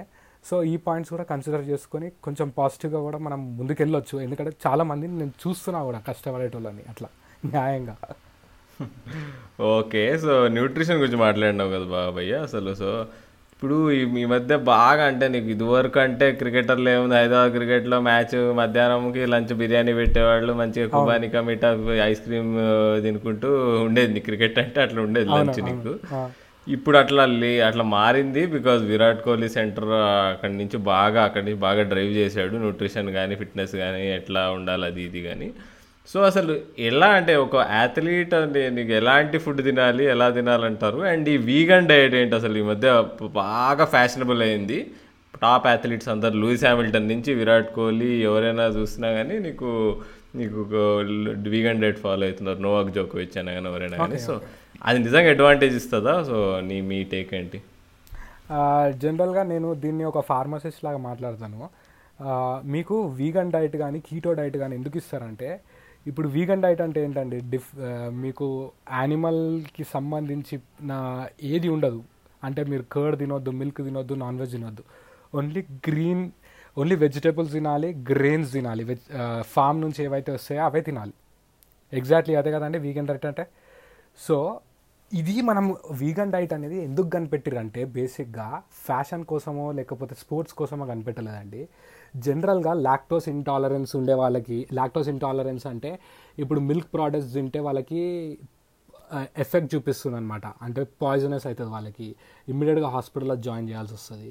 నాన్ వెజ్ తినేట వాళ్ళకి ఎఫెక్ట్ చూపిస్తుంది. సో ఇట్లాంటి పర్టికులర్ పీపుల్కి ఇట్లాంటి డైట్ మీరు ఫాలో కావాలి. మీ హెల్త్ మంచిగా ఉంటుంది. మీకు ఫర్దర్గా ఫుడ్ పాయిజన్ అనేది జరగదు అని చెప్పి డాక్టర్స్ డైటీషియన్స్ ఇనిషియేటివ్ తీసుకుని ఇట్లాంటి డైట్ ప్యాటర్న్స్ని ఇంట్రడ్యూస్ చేసిరనమాట సో ఇప్పుడు మనం ఏం చేసిరంటే మన స్పోర్ట్స్ న్యూట్రిషనిస్ట్ కానీ న్యూట్రిషనిస్ట్స్ కానీ జనరల్గా ఉండేటోళ్ళు ఈ వీగన్ డైట్ కానీ కీటో డైట్ కానీ అక్కడి నుంచి చదివి ఇట్లా చేస్తే ఇట్లా వస్తుంది ఇట్లా చేస్తే ఇట్లా వస్తుంది అని చెప్పి మన లాంటి వాళ్ళకి నార్మల్ పీపుల్కి ఇట్లా చెప్తున్నారు. యాక్చువల్గా ఎవరికైతే కండిషన్స్ ఉంటాయో మెడికల్ కండిషన్స్ ఉంటాయో వాళ్ళకి కీటో డైట్ అండి. వాళ్ళకి వీగన్ డైట్ అండి. అందరికీ అది సెట్ కాదు. లేదు పర్లేదు నేను వీగన్ డైట్ ఫాలో అవుతా అన్నా కానీ నాట్ అ బిగ్ డీల్. కాకపోతే అది కొందరు ఎందుకు చేస్తున్నారు అంటే ఎన్వైర్న్మెంట్ ప్రొటెక్షన్ కోసం చేస్తున్నారు. ఇప్పుడు విరాట్ కోహ్లీ ఎందుకు చేస్తున్నారు I don't know the reason. కాకపోతే పాలు తాగొద్దు మీట్ తినొద్దు యానిమల్కి సంబంధించింది ఏది చేయొద్దు ఎన్వైర్న్మెంట్ని ప్రొటెక్ట్ చేయాలి అని చెప్పి అదొక ఫ్యాషన్ అయిపోయింది. At the same time that's a good thing మంచిగా చేస్తున్నారు వాళ్ళు. సో దీనివల్ల మీకు హెల్త్ అడ్వాంటేజెస్ కూడా ఉన్నాయి. కాకపోతే ఓవర్గా వీగన్ డైట్ తింటేనే నేను ఒక అథ్లీట్ అవుతాను అని చెప్పి మాత్రం అయితే లేదండి ఇక్కడ. కీటో డైట్ తింటే నేను అథ్లీట్ అవుతాను అని చెప్పి ఎక్కడ లేదు. సో డైట్ అనేది మీ వర్క్ మీ పర్టికులర్ వర్క్ అండి. మీకు మీరు ఒక యూనిక్ పర్సనాలిటీ నేను ఒక యూనిక్ పర్సనాలిటీ సో మీకు ఒక టైప్ ఉంటుంది నాకు ఒక టైప్ ఉంటుంది. సో నన్ను గట్టిగా మాట్లాడ గట్టిగా మాట్లాడమంటే డైట్ అనేది ఎట్లుండాలి అంటే మీ శాంపిల్స్ తీసుకోవాలి. మీ బ్లడ్ శాంపిల్స్ మీ డిఎన్ఏని రీడ్ చేయాలి. మీ బ్లడ్ గ్రూప్ని రీడ్ చేయాలి. రీడ్ చేసి దాన్ని స్టడీ చేసి మీకు ఎట్లాంటి పదార్థాలు పడతాయి. ఎంత కార్బ్ రేషియో తీసుకోవాలి? ఎంత ప్రోటీన్ రేషియో తీసుకోవాలి? ఎంత ఫ్యాట్ రేషియో తీసుకోవాలి అని చెప్పి ఒక డేటాని ఎక్స్ ఎక్స్ట్రాక్ట్ చేయాలి. ఎక్స్ట్రాక్ట్ చేసి ఒక డైటిషియన్ దగ్గర కూర్చోబెట్టి కూర్చోబెట్టి ఒక ప్లాన్ని డిజైన్ చేయాలి. దీన్ని ఏమంటారు అంటే న్యూట్రి న్యూట్రీ జీనామిక్స్ అంటారు. నీ జీన్స్ని రీడ్ చేసి డైట్ని ఎక్స్ట్రాక్ట్ చేయాలి. ఇది డైట్ అంటారండి కరెక్ట్గా ఎవరో ఫాలో అవుతున్నారు ఫ్యాషన్ కోసం అని చెప్పి వీగన్ అని చెప్పి కీటో అని చెప్పి మనం ఫాలో అవ్వడం అనేది దట్స్ అట్టర్ నాన్ సెన్స్ ఒకవేళ మీరు సోషల్ సర్వీస్ చేస్తున్నా అని చెప్పి జాయిన్ అయితే దట్స్ ఫైన్ ఒకవేళ మీకు నిజంగా హెల్త్ ప్రాబ్లం ఉంది లాక్టోస్ ఇంటాలరెన్స్ ఉంది అంటే చేస్తే దట్స్ ఫైన్ సో దీనికి అట్లుంటాయి objections so Virat Kohli follow అవుతున్నారని చెప్పి మనం ఫాలో అవ్వాలని చెప్పి రూల్ ఏం లేదండి. మనకు సెట్ కూడా కాకపోవచ్చు. నాకు పాలు తాగకపోతే నిద్ర పట్టదు. కొందరికి చికెన్ తినకపోతే ఫుల్ మీల్ తినట్టు అనిపించదు. అట్లని చెప్పి మనం మన లైఫ్ స్టైల్ని సాక్రిఫైస్ చేయలేం. సమ్ అథ్లీట్ చేస్తున్నారని చెప్పి. దాని వెనకాల రీజన్ అదండి. అంటే వాళ్ళు అంటే ఓ గేమ్ చేంజర్స్ అని నెట్ఫ్లిక్స్లో డాక్యుమెంటరీ తీశారు దానికి. వీళ్ళంతా లూయిస్ హ్యామిల్టన్ వీళ్ళందరూ మరి. దానిలో వాళ్ళు చెప్పేది ఏంటంటే నీకు ఓ హై పర్ఫార్మెన్స్ అథ్లీట్ అవ్వాలంటే vegan diet is the best అని చెప్పి వాళ్ళు మరి అంటే బాగా వాళ్ళు సైంటిఫికల్లీ చెప్పారు మరి. అంటే అది అది ప్రాపగాండా అంటారా? లేకపోతే may there is truth to that అంటారా ఓకే అండి. ఇప్పుడు జనరల్గా నేను మిమ్మల్ని ఒక క్వశ్చన్ అడుగుతా అండి. మీరు వీగన్ డైట్ మీరు ఫాలో అవుతున్నారు. సో మీకు వైటమిన్ బి ట్వెల్వ్ అనేది ఎక్కువ ప్లాంట్ సోర్సెస్ నుంచి మిల్క్ సోర్స్ నుంచి మీట్ సోర్స్ నుంచి దొరుకుతుంది. చాలా తక్కువ దొరుకుతుంది మీకు వీగన్ సోర్స్ల నుంచి. సో మీకు వైటమిన్ బి ట్వెల్వ్ కావాలంటే మీరు సప్లిమెంట్స్ తీసుకోండి అని చెప్పి చెప్పేసిండు ఆయన గేమ్ చేంజర్లో వితౌట్ ఎనీ హెసిటేషన్ చెప్పేసిండు. మీకు సప్లిమెంట్స్ తీసుకోవాలంటే ఇష్టం లేదు. కానీ మీకు వైటమిన్ బి ట్వెల్వ్ ఎక్కడి నుంచి అది ఒక రీజన్ సో ఎవ్రీ అన్నిటికీ ఒక ఫ్యాట్స్ ఉంటాయి. కాకపోతే వాళ్ళు క్రియేట్ చేసింది ఏంటంటే ఆ పర్టికులర్ ఫిలింని వీగమ్ డైట్ని వీగన్ డైట్ని పబ్లిసిటీ చేయాలి. ఎట్ ద సేమ్ టైం ప్రపంచం అంతా చేంజ్ కావాలి నాన్ వెజ్ తగ్గియాలి గ్లోబల్ క్రైసిస్ గ్లోబల్ వార్మింగ్ అవుతుంది. సో ఇదంతా చేయాలని చెప్పి పాయింట్స్ని కన్సిడర్ చేసుకుని బంచ్ ఆఫ్ సెలబ్రిటీస్ని బంచ్ ఆఫ్ అథ్లీట్స్ని గ్యాదర్ చేసి they did that particular movie నేను కూడా క్లియర్గా చూసిన. So at the end of the day నేను ఆ వైటమిన్ బి ట్వెల్వ్ గురించి చదివిన చదివితే కరెక్టే అది మిల్క్లో కానీ లేకపోతే మీట్లో కానీ దొరుకుతుంది. మన వెజిటేబుల్స్లో ఎట్లా దొరుకుతుంది అంటే వైటమిన్ బి ట్వెల్వ్ మనం తినే ఫుడ్ని వాష్ చేయకుండా డైరెక్ట్ సాయిల్ నుంచి తింటే అప్పుడు మీకు కావాల్సిన వైటమిన్ బి ట్వెల్వ్ దొరుకుతుంది. కాకపోతే ఇప్పుడు మనం వాష్ చేయకుండా వెజిటేబుల్స్ తింటే దాంతోపాటు పెస్టిసైడ్ వచ్చి కార్సిజన్ కార్సినోజెనిక్ అయిపోతుంది అని చెప్పి తినట్లేదు. సో నేను కూడా ఆ పర్టికులర్ మూవీ పైన చాలా స్టడీ చేసిన. కానీ vegan diet is the best diet but that is not only the solution follow కావచ్చు అది. ఎట్ ద సేమ్ టైం మీకు కావాలంటే వేరే వేరే సోర్స్లోకి వెళ్ళి కూడా తీసుకోవచ్చు. సో ఇదే సేమ్ రాహుల్ గారు సేమ్ ఇదే ఇప్పుడు వీగన్ డైట్ ఎట్లా నడుస్తుందో. Ten years back seven years back keto diet నడిచింది. మీకు ఐడియా ఉండొచ్చు నాకు తెలిసి. అంటే అథ్లీట్స్ ఎవరు అంటే వెయిట్ లాస్కి కీటో డైట్ చేసేవాళ్ళు కానీ అథ్లీట్స్ ఓకే అయితే ఇప్పుడు ఈ కీటో డైట్ ఎందుకు ఎందుకు ఇంట్రడ్యూస్ అయిందో మీకు చెప్తా అండి. ఫస్ట్ ఆఫ్ ఆల్ హిస్టరీ చెప్తా దీన్ని. జనరల్గా క్యాన్సర్ వచ్చిన వాళ్ళకి కీటోడైట్ ఇస్తుండే అండి ఎందుకు అంటే క్యాన్సర్ పర్టికులర్గా మన గ్లూకోజ్ పైన మన షుగర్ పైన మన గ్లూకోజ్ గ్లైకోజన్ లెవెల్ పైన డిపెండ్ అయ్యి ఆ పర్టికులర్ ఏరియాస్ని డిస్టర్బ్ చేస్తుండే పర్టికులర్ ఏరియాస్ని డ్యామేజ్ చేస్తుండే. సో సైంటిస్ట్ కనుక్కొని if we stop feeding carbohydrates క్యాన్సర్ని అరికట్టొచ్చు అని చెప్పి డైటింగ్ డైట్ నుంచి అని చెప్పి న్యూట్రిషనిస్ట్ తోటి డైటిషియన్స్ డిస్కస్ చేసి కీటో డైట్ని కనిపెట్టిరండి. సో అది చాలా ఎఫెక్టివ్ చూపించింది. క్యాన్సర్ని సప్రెస్ చేసింది అది ఒక ఎక్స్టెంట్ వరకు. నెక్స్ట్ వచ్చేసి గ్లూకోజ్ మనం తీసుకుంటే ఎనర్జీ లెవెల్స్ చాలా ఎక్కువ పెరుగుతుంది సో చిన్న పిల్లల్లో కొందరికి ఎపిలసీ కానీ లేకపోతే మెంటల్ డిసార్డర్ ఉండేటోళ్ళకి ఏమవుతుందంటే ఎనర్జీ లెవెల్ ఎక్కువైపోయి పిచ్చి పిచ్చిగా చేస్తారనమాట సో వీళ్ళకి గ్లూకోజ్ ఇస్తే ఇలా ఆగమవుతారు అని చెప్పి ఏం చేసిరంటే షుగర్ లెవెల్ కన్ షుగర్ కాంటెంట్ని తగ్గించేసి వాళ్ళకి కూడా కీటో డైట్ ఇవ్వడం స్టార్ట్ చేసిరు సో షుగర్ లేకపోతే ఎగ్జైట్మెంట్ రాదు ఎనర్జీ రాదు. సో వాళ్ళ దాంట్లో మెంటల్ బ్యాలెన్స్ ఇంబ్యాలెన్స్ పోయి బ్యాలెన్స్ రావడం జరిగింది ఎఫెక్ట్ చూపించింది. సో కీటో డైట్ అనేది ఇంత డేంజరస్ సిచ్యువేషన్ నుంచి ఆరిజినేట్ అయితే దాన్ని తీసుకొచ్చి మనం ఏం చేసినాం? వెయిట్ లాస్లో పెట్టినాం. సో అది ఆరిజిన్ మనం కనుక్కుంటే అది ఎందుకు యూజ్ అవుతుంది? ఎట్లా యూజ్ అవుతుందో అని మనకి ఈజీగా తెలుస్తుంది. సో వీగన్ డైట్ కూడా అంతే అండి. సేమ్ దానివల్ల డిజార్డర్స్ అవుతున్నాయి అని చెప్పి పర్టికులర్లా కనిపెట్టారు దాన్ని దాన్ని స్పోర్ట్స్లోకి తీసుకొచ్చేసారు సో ఫ్రాంక్గా నన్ను అడిగితే మనకి ఏ డైట్ సెట్ అవుతుందో ఆ డైట్ మన పేరు మీద పెట్టుకుని దాని ప్రకారం మనం ఫాలో అయితే మనకు కావాల్సిన డిజైర్ గోల్ వస్తుంది. వీగనే కాదు కీటోనే కాదు ఏదైనా ఫాలో అవ్వాలి. సో సింపుల్గా అసలు ఈ డైట్ విషయం గురించి మాట్లాడుకోవాలంటే నేను I think a few years back don't lose your mind lose your weight అని uh, కరీనా కపూర్తో కలిసి వర్క్ చేసిన డైటీషియన్ ఒక ఆమె రాసిన బుక్ చదివాను. So Diwakar. Yeah yeah exactly so ఆ బుక్లో చదివినప్పుడు నాకు ఎక్కువగా ఆ, అనిపించిన ఒక కంక్లూజన్ ఏంటంటే ఎక్కువ అంటే మనం చిన్నప్పటి నుండి కూడా మనం ఏ రకమైనటువంటి ఫుడ్ మన బాడీకి మనం అలవాటు చేస్తామో దాన్ని ఎప్పుడు కూడా మనము అంటే వదిలిపెట్టడం వల్ల మన బాడీలో కంప్లీట్ చేంజెస్ వచ్చి మనం కంప్లీట్ ఫిట్ అయిపోతాం అనేది ఒక మిత్ అది అది నిజం కాదు. అండ్ అలాగే ఎక్కువ రోజులో మనం మామూలుగా ఇప్పుడు లంచ్ బ్రేక్ఫాస్ట్ డిన్నర్ ఇట్లా డివైడ్ చేసుకుని డిఫరెంట్ డిఫరెంట్ మీల్స్ కొంత ఒక్కొక్కరు ఒక్కొక్క రకమైన స్కెడ్యూల్ ఫాలో అవుతారు. బట్ జనరల్గా ఆమె చెప్పిన పాయింట్ మెయిన్గా ఏంటంటే రోజులో మనం ఎక్కువ సార్లు తినాలి తక్కువ తినాలి. అంటే లైక్ ఇది ఆల్మోస్ట్ అందరికీ తెలిసిన సూత్రమే. సో ఇది స్పోర్ట్స్ పీపుల్ విషయంలో ఇది ఎంతవరకు వర్తిస్తుంది and how does it work? చూడండి మీరు అన్న క్వశ్చన్ మీరు అన్న కాన్సెప్ట్ ఏదైతే ఉందో తక్కువ తినాలి ఎక్కువసార్లు తిన ఎక్కువసార్లు తినాలి అని చెప్పి అది కొందరికి వర్కౌట్ అవుతుందండి అది. కొందరికి కాదు. కొందరు ఒక్కసారి తింటే చాలు. కొందరు రెండే రెండు సార్లు తినాలి. కొందరు రెండు సార్లు చాలా గట్టిగా తినాలి. కొందరు గివెన్ టైం ఉంటుంది. టెన్ ఓ క్లాక్ నుంచి ఫోర్ ఓ క్లాక్ దాకా తినాలి. ఫోర్ నుంచి టెన్ దాకా తినదు ఇంటర్మీడియట్ ఫాస్టింగ్ అంటారు దాన్ని. సో ఎవ్రీ పర్సనాలిటీకి ఎవ్రీ టైమింగ్ డిఫరెంట్ ఉంటుంది. కార్బోహైడ్రేట్స్ కానీ ప్రోటీన్ కానీ ఫ్యాట్ కానీ రేషియో డిఫరెంట్గా ఉంటుంది. ఇప్పుడు సింపుల్గా మనకి త్రీ బాడీ టైప్స్ ఉంటాయని చెప్పి అంటారు మీటో మీసో మార్ఫ్ ఒకటి ఎగ్జో ఎండో మార్ఫ్ అని చెప్పి ఉంటుంది. సో ఈ త్రీ బాడీ టైప్స్ ఉంటాయండి. సో ఈ త్రీ బాడీ టైప్స్ మనం ఎట్లా డిఫరెన్షియేట్ చేసినామంటే మన బాడీలో హార్మోన్స్ ఎట్లా రెగ్యులేట్ అవుతాయి అని. కొందరికి గ్రోత్ హార్మోన్ టెస్టెస్టరాన్ ఇంకా గ్రోత్ హార్మోన్ రెగ్యులేషన్ ఎక్కువ ఉంటుంది. సో దానివల్ల వాళ్ళు మిసమార్ఫ్ వాళ్ళు మస్కులర్ ఉంటారు స్ట్రాంగ్ ఉంటారు.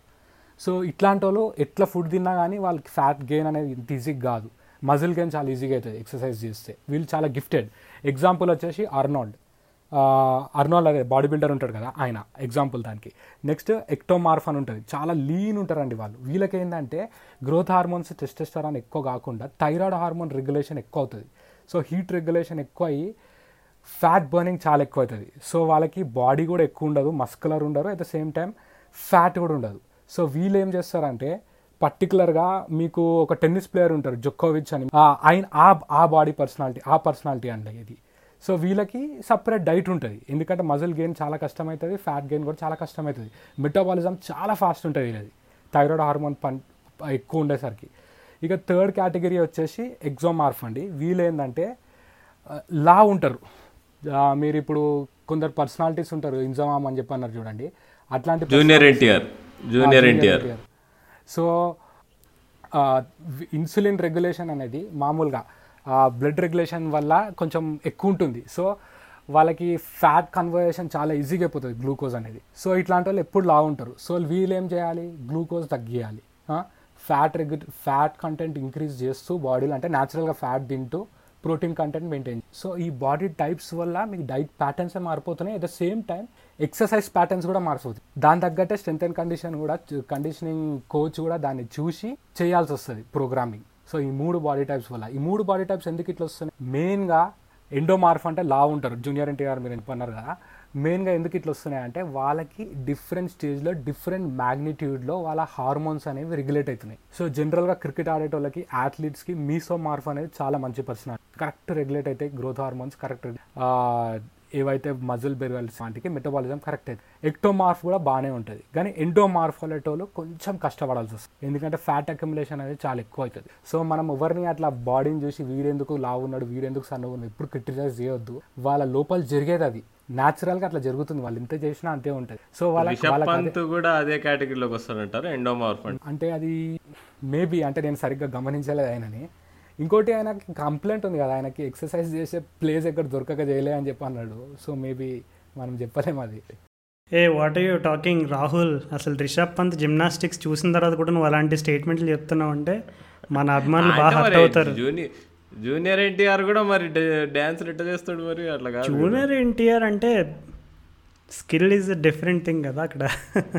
స్కిల్కి బాడీతో సంబంధం ఉండదు ఇప్పుడు అబ్సల్యూట్గా ఒక పాయింట్ అయితే చెప్పగలుగుతా అండి. ఎండోమార్ఫింగ్ ఎండోమార్ఫింగ్ పర్సనాలిటీ ఒక ఒక క్రికెటర్కి ఉంది. ఆయన షెయిన్ వాట్సన్ కానీ ఆయన ఎండోమార్ఫ్ లాగా కనిపించాడు. అంత హార్డ్ వర్క్ చేసి అంత స్ట్రాంగ్ ఉన్నాడు. యా ఇంట్రెస్టింగ్ సో అదేలే. ఇప్పుడు అంటే ఎంత నువ్వు జెనెటిక్స్ని ఫైట్ చేయాలంటే చాలా సైన్స్ బ్యాక్డ్గా డైటీషియన్స్తో కష్టపడాలి. అది ఖచ్చితంగా చేస్తే you will get success irrespective of anything అంటారు అయితే. మ్మ్. ఆ బాడీ టైప్ని రీడ్ చేసి దాని తగ్గట్టు ప్రోగ్రామింగ్ చేస్తే ఆబ్వియస్లీ సక్సెస్ అనేది ఈజీగా వస్తుంది. సో ఇప్పుడు కాన్వెల్ కానీ ఇన్జామ్ కానీ వాళ్ళకి సక్సెస్ రేట్ రావాలంటే ఈ బేసిక్ పాత్వేస్ని ఫాలో అయితే within a period of time వాళ్ళకి వచ్చేస్తుంది. ఎందుకంటే అథ్లీట్స్కి మస్ట్ అండ్ స్టూడ్ అండి. ఎందుకంటే ఇప్పుడు ఇప్పుడు ఎట్లయిపోయిందంటే సైన్స్ మీ మజిల్ని కట్ చేసి మీరు రన్నర్ అవ్వగలుగుతారా స్ప్రింటర్ అవ్వగలుగుతారా అని చెప్పి చెప్పేస్తున్నారు. ఆ మజిల్ డెన్సిటీని చూసి అందులో క్యాపిలరీస్ని చూసి మీరు మ్యారథాన్కి యూజ్ అవుతారా లేకపోతే స్ప్రింటింగ్కి యూజ్ అవుతారా అని చెప్పి ఒక్క పాయింట్లో ఫైవ్ మినిట్స్ టెస్ట్లో చెప్పేస్తున్నారు. ఆ టెస్ట్ రిపోర్ట్స్ తీసుకుని వాడు కావాల్సిన దానిపైన వాడు వర్క్ చేస్తాడు. సో సైన్స్ అంతా ఫార్వర్డ్కి వెళ్తున్నప్పుడు దాన్ని మనం కరెక్ట్ యూటిలైజ్ చేస్తే ఆబ్వియస్లీ మనకు సక్సెస్ అనేది ఈజీగా వస్తుంది. ఒక్క ఫైనల్ క్వశ్చన్ అడుగుతాను భయ ఆశిష్ భయ బిఫోర్ వి క్లోజ్ సో మీ దగ్గరికి ఇప్పుడు చాలామంది యంగ్ క్రికెట్ ఆడాలి లేదు సో అథ్లెటిక్స్లో స్పోర్ట్స్ ఆడాలి అనేటువంటి ఇంట్రెస్ట్ ఉన్న కుర్రవాళ్ళు అమ్మాయిలు అందరూ కూడా మీ దగ్గరికి ఎక్కువ మంది ట్రైనింగ్ రీసెంట్గా వస్తున్నారని చెప్పారు. సో పర్టికులర్గా ఇట్లా అంటే యంగ్ అండ్ అప్కమింగ్ వాళ్ళకి మీరు స్పెసిఫిక్గా ఏదైనా మెసేజ్ చెప్పదలుచుకున్నారా ఫిట్నెస్ పరంగా? ఫిట్నెస్ పరంగా ఫిట్నెస్ పరంగా నేను చెప్పాల్సిన మెసేజ్ ఏంటంటే వాళ్ళు కాన్ఫిడెంట్గా ఉండాలి. ఫస్ట్ కాన్ఫిడెన్స్ అనేది చాలా ఇంపార్టెంట్. కాన్ఫిడెన్స్ లేకపోతే మనం ఎంత కష్టపడ్డా ఎంత అప్లికేషన్ ఇచ్చినా ఎంత ఇన్పుట్ ఇచ్చినా కానీ ఎంత టైం ఇచ్చినా కానీ సక్సెస్ అనేది రాదు. ఇంకోటి పేషెన్స్ అనేది చాలా ఉండాలి. ఎందుకంటే ఇది చాలా లాంగ్ టర్మ్ గోల్ మనం అచీవ్ చేసేది ఏంటి అంటే ఇప్పుడు ఇప్పుడున్న current సినారియోలో every athlete is is equal to an I IPS or IAS officer IAS officers ఎట్లా వర్క్ చేస్తున్నారో మనం కూడా ఈక్వల్గా అట్లనే వర్క్ చేస్తున్నాము ఫిజికల్గా మెంటల్గా సో ఏది అంత ఈజీగా రాదు. సో మనం దాని మీద ఫోకస్ పెట్టాలి మేనిఫెస్ట్ చేయాలి గివెన్ టైం పెట్టుకోవాలి టార్గెట్స్ స్మాష్ చేయాలి. ఆటోమేటిక్గా మనం అనుకుంది మనం అచీవ్ చేస్తాం. సో ఈజీగా ఓవర్ నైట్గా ఏది కాదు. అన్నిటికీ టైం కావాలి. పేషెన్స్ ఉండాలి కాన్ఫిడెన్స్ ఉండాలని చెప్పి నేను బాటమ్ లైన్తో ఫినిష్ చేస్తున్నా. ఓకే భయ మస్తు this was a great interaction Ashish అసలు చాలా కొత్త అంటే చాలా మాకు కొన్ని మిత్స్ బస్ట్ అయినాయి. విన్న వాళ్ళకి కూడా చాలా కొత్త విషయాలు తెలుసుంటాయి. చాలా అపోహలు పోయి ఉంటాయి. So it was great chatting to you హో హోప్ఫుల్లీ అంటే మీరు కొత్తగా మీరు కొత్త మీ మీ సొంత జిమ్ అది మీ సొంత ట్రైనింగ్ ఫెసిలిటీ అది పెడుతున్నారని విన్నాము. So hopefully all the best for that thanks అండి. ఆ ట్రైనింగ్ ఫెసిలిటీ పేరు వచ్చేసి ఫైవ్ ఎలిమెంట్స్ అండి. ఫ్యూచర్లో మేము ఖచ్చితంగా మిమ్మల్ని ఇన్వైట్ చేస్తాం. We will meet and will move further in the sport department okay oh excellent అండి. Very well very well we shall collaborate again Pakka. Sure అండి. ఇప్పుడు వినే వాళ్ళకి ఎవరికైనా సరే మీరు ఇంకా మీ ఫిట్నెస్ గురించి ఇంకా ఎక్కువగా మీకు తెలుసుకోవాలి ఆశిష్ భయ దగ్గర నుండి అంటే you can follow him on Instagram health expert underscore Ashish అని ఉంటుంది. సో అక్కడ you can find him and you can ask him whatever questions that you may have with related to fitness okay so that that was that మళ్ళీ next uh, మళ్ళీ వచ్చే ఎపిసోడ్లలో వేరే గెస్ట్తో అయినా కానీ వేరే టాపిక్తో అయినా కానీ కలవబోతున్నాం మనం. అప్పటి వరకు వింటూనే ఉండండి. ఇంకోటి ముఖ్యమైన విషయం ఎవరైనా యాపిల్ పాడ్కాస్ట్లో వింటుంటే మా పాడ్కాస్ట్కి ఖచ్చితంగా రేటింగ్ రివ్యూ ఇవ్వండి. మమ్మల్ని చాలా హెల్ప్ చేస్తుంది. దానికి తోడు మమ్మల్ని ట్విట్టర్ లేదా ఇన్స్టాగ్రామ్లో ఫాలో అవ్వండి. మేము మా ఆ లింక్స్ uh, షో డిస్క్రిప్షన్లో ఉంటాయి.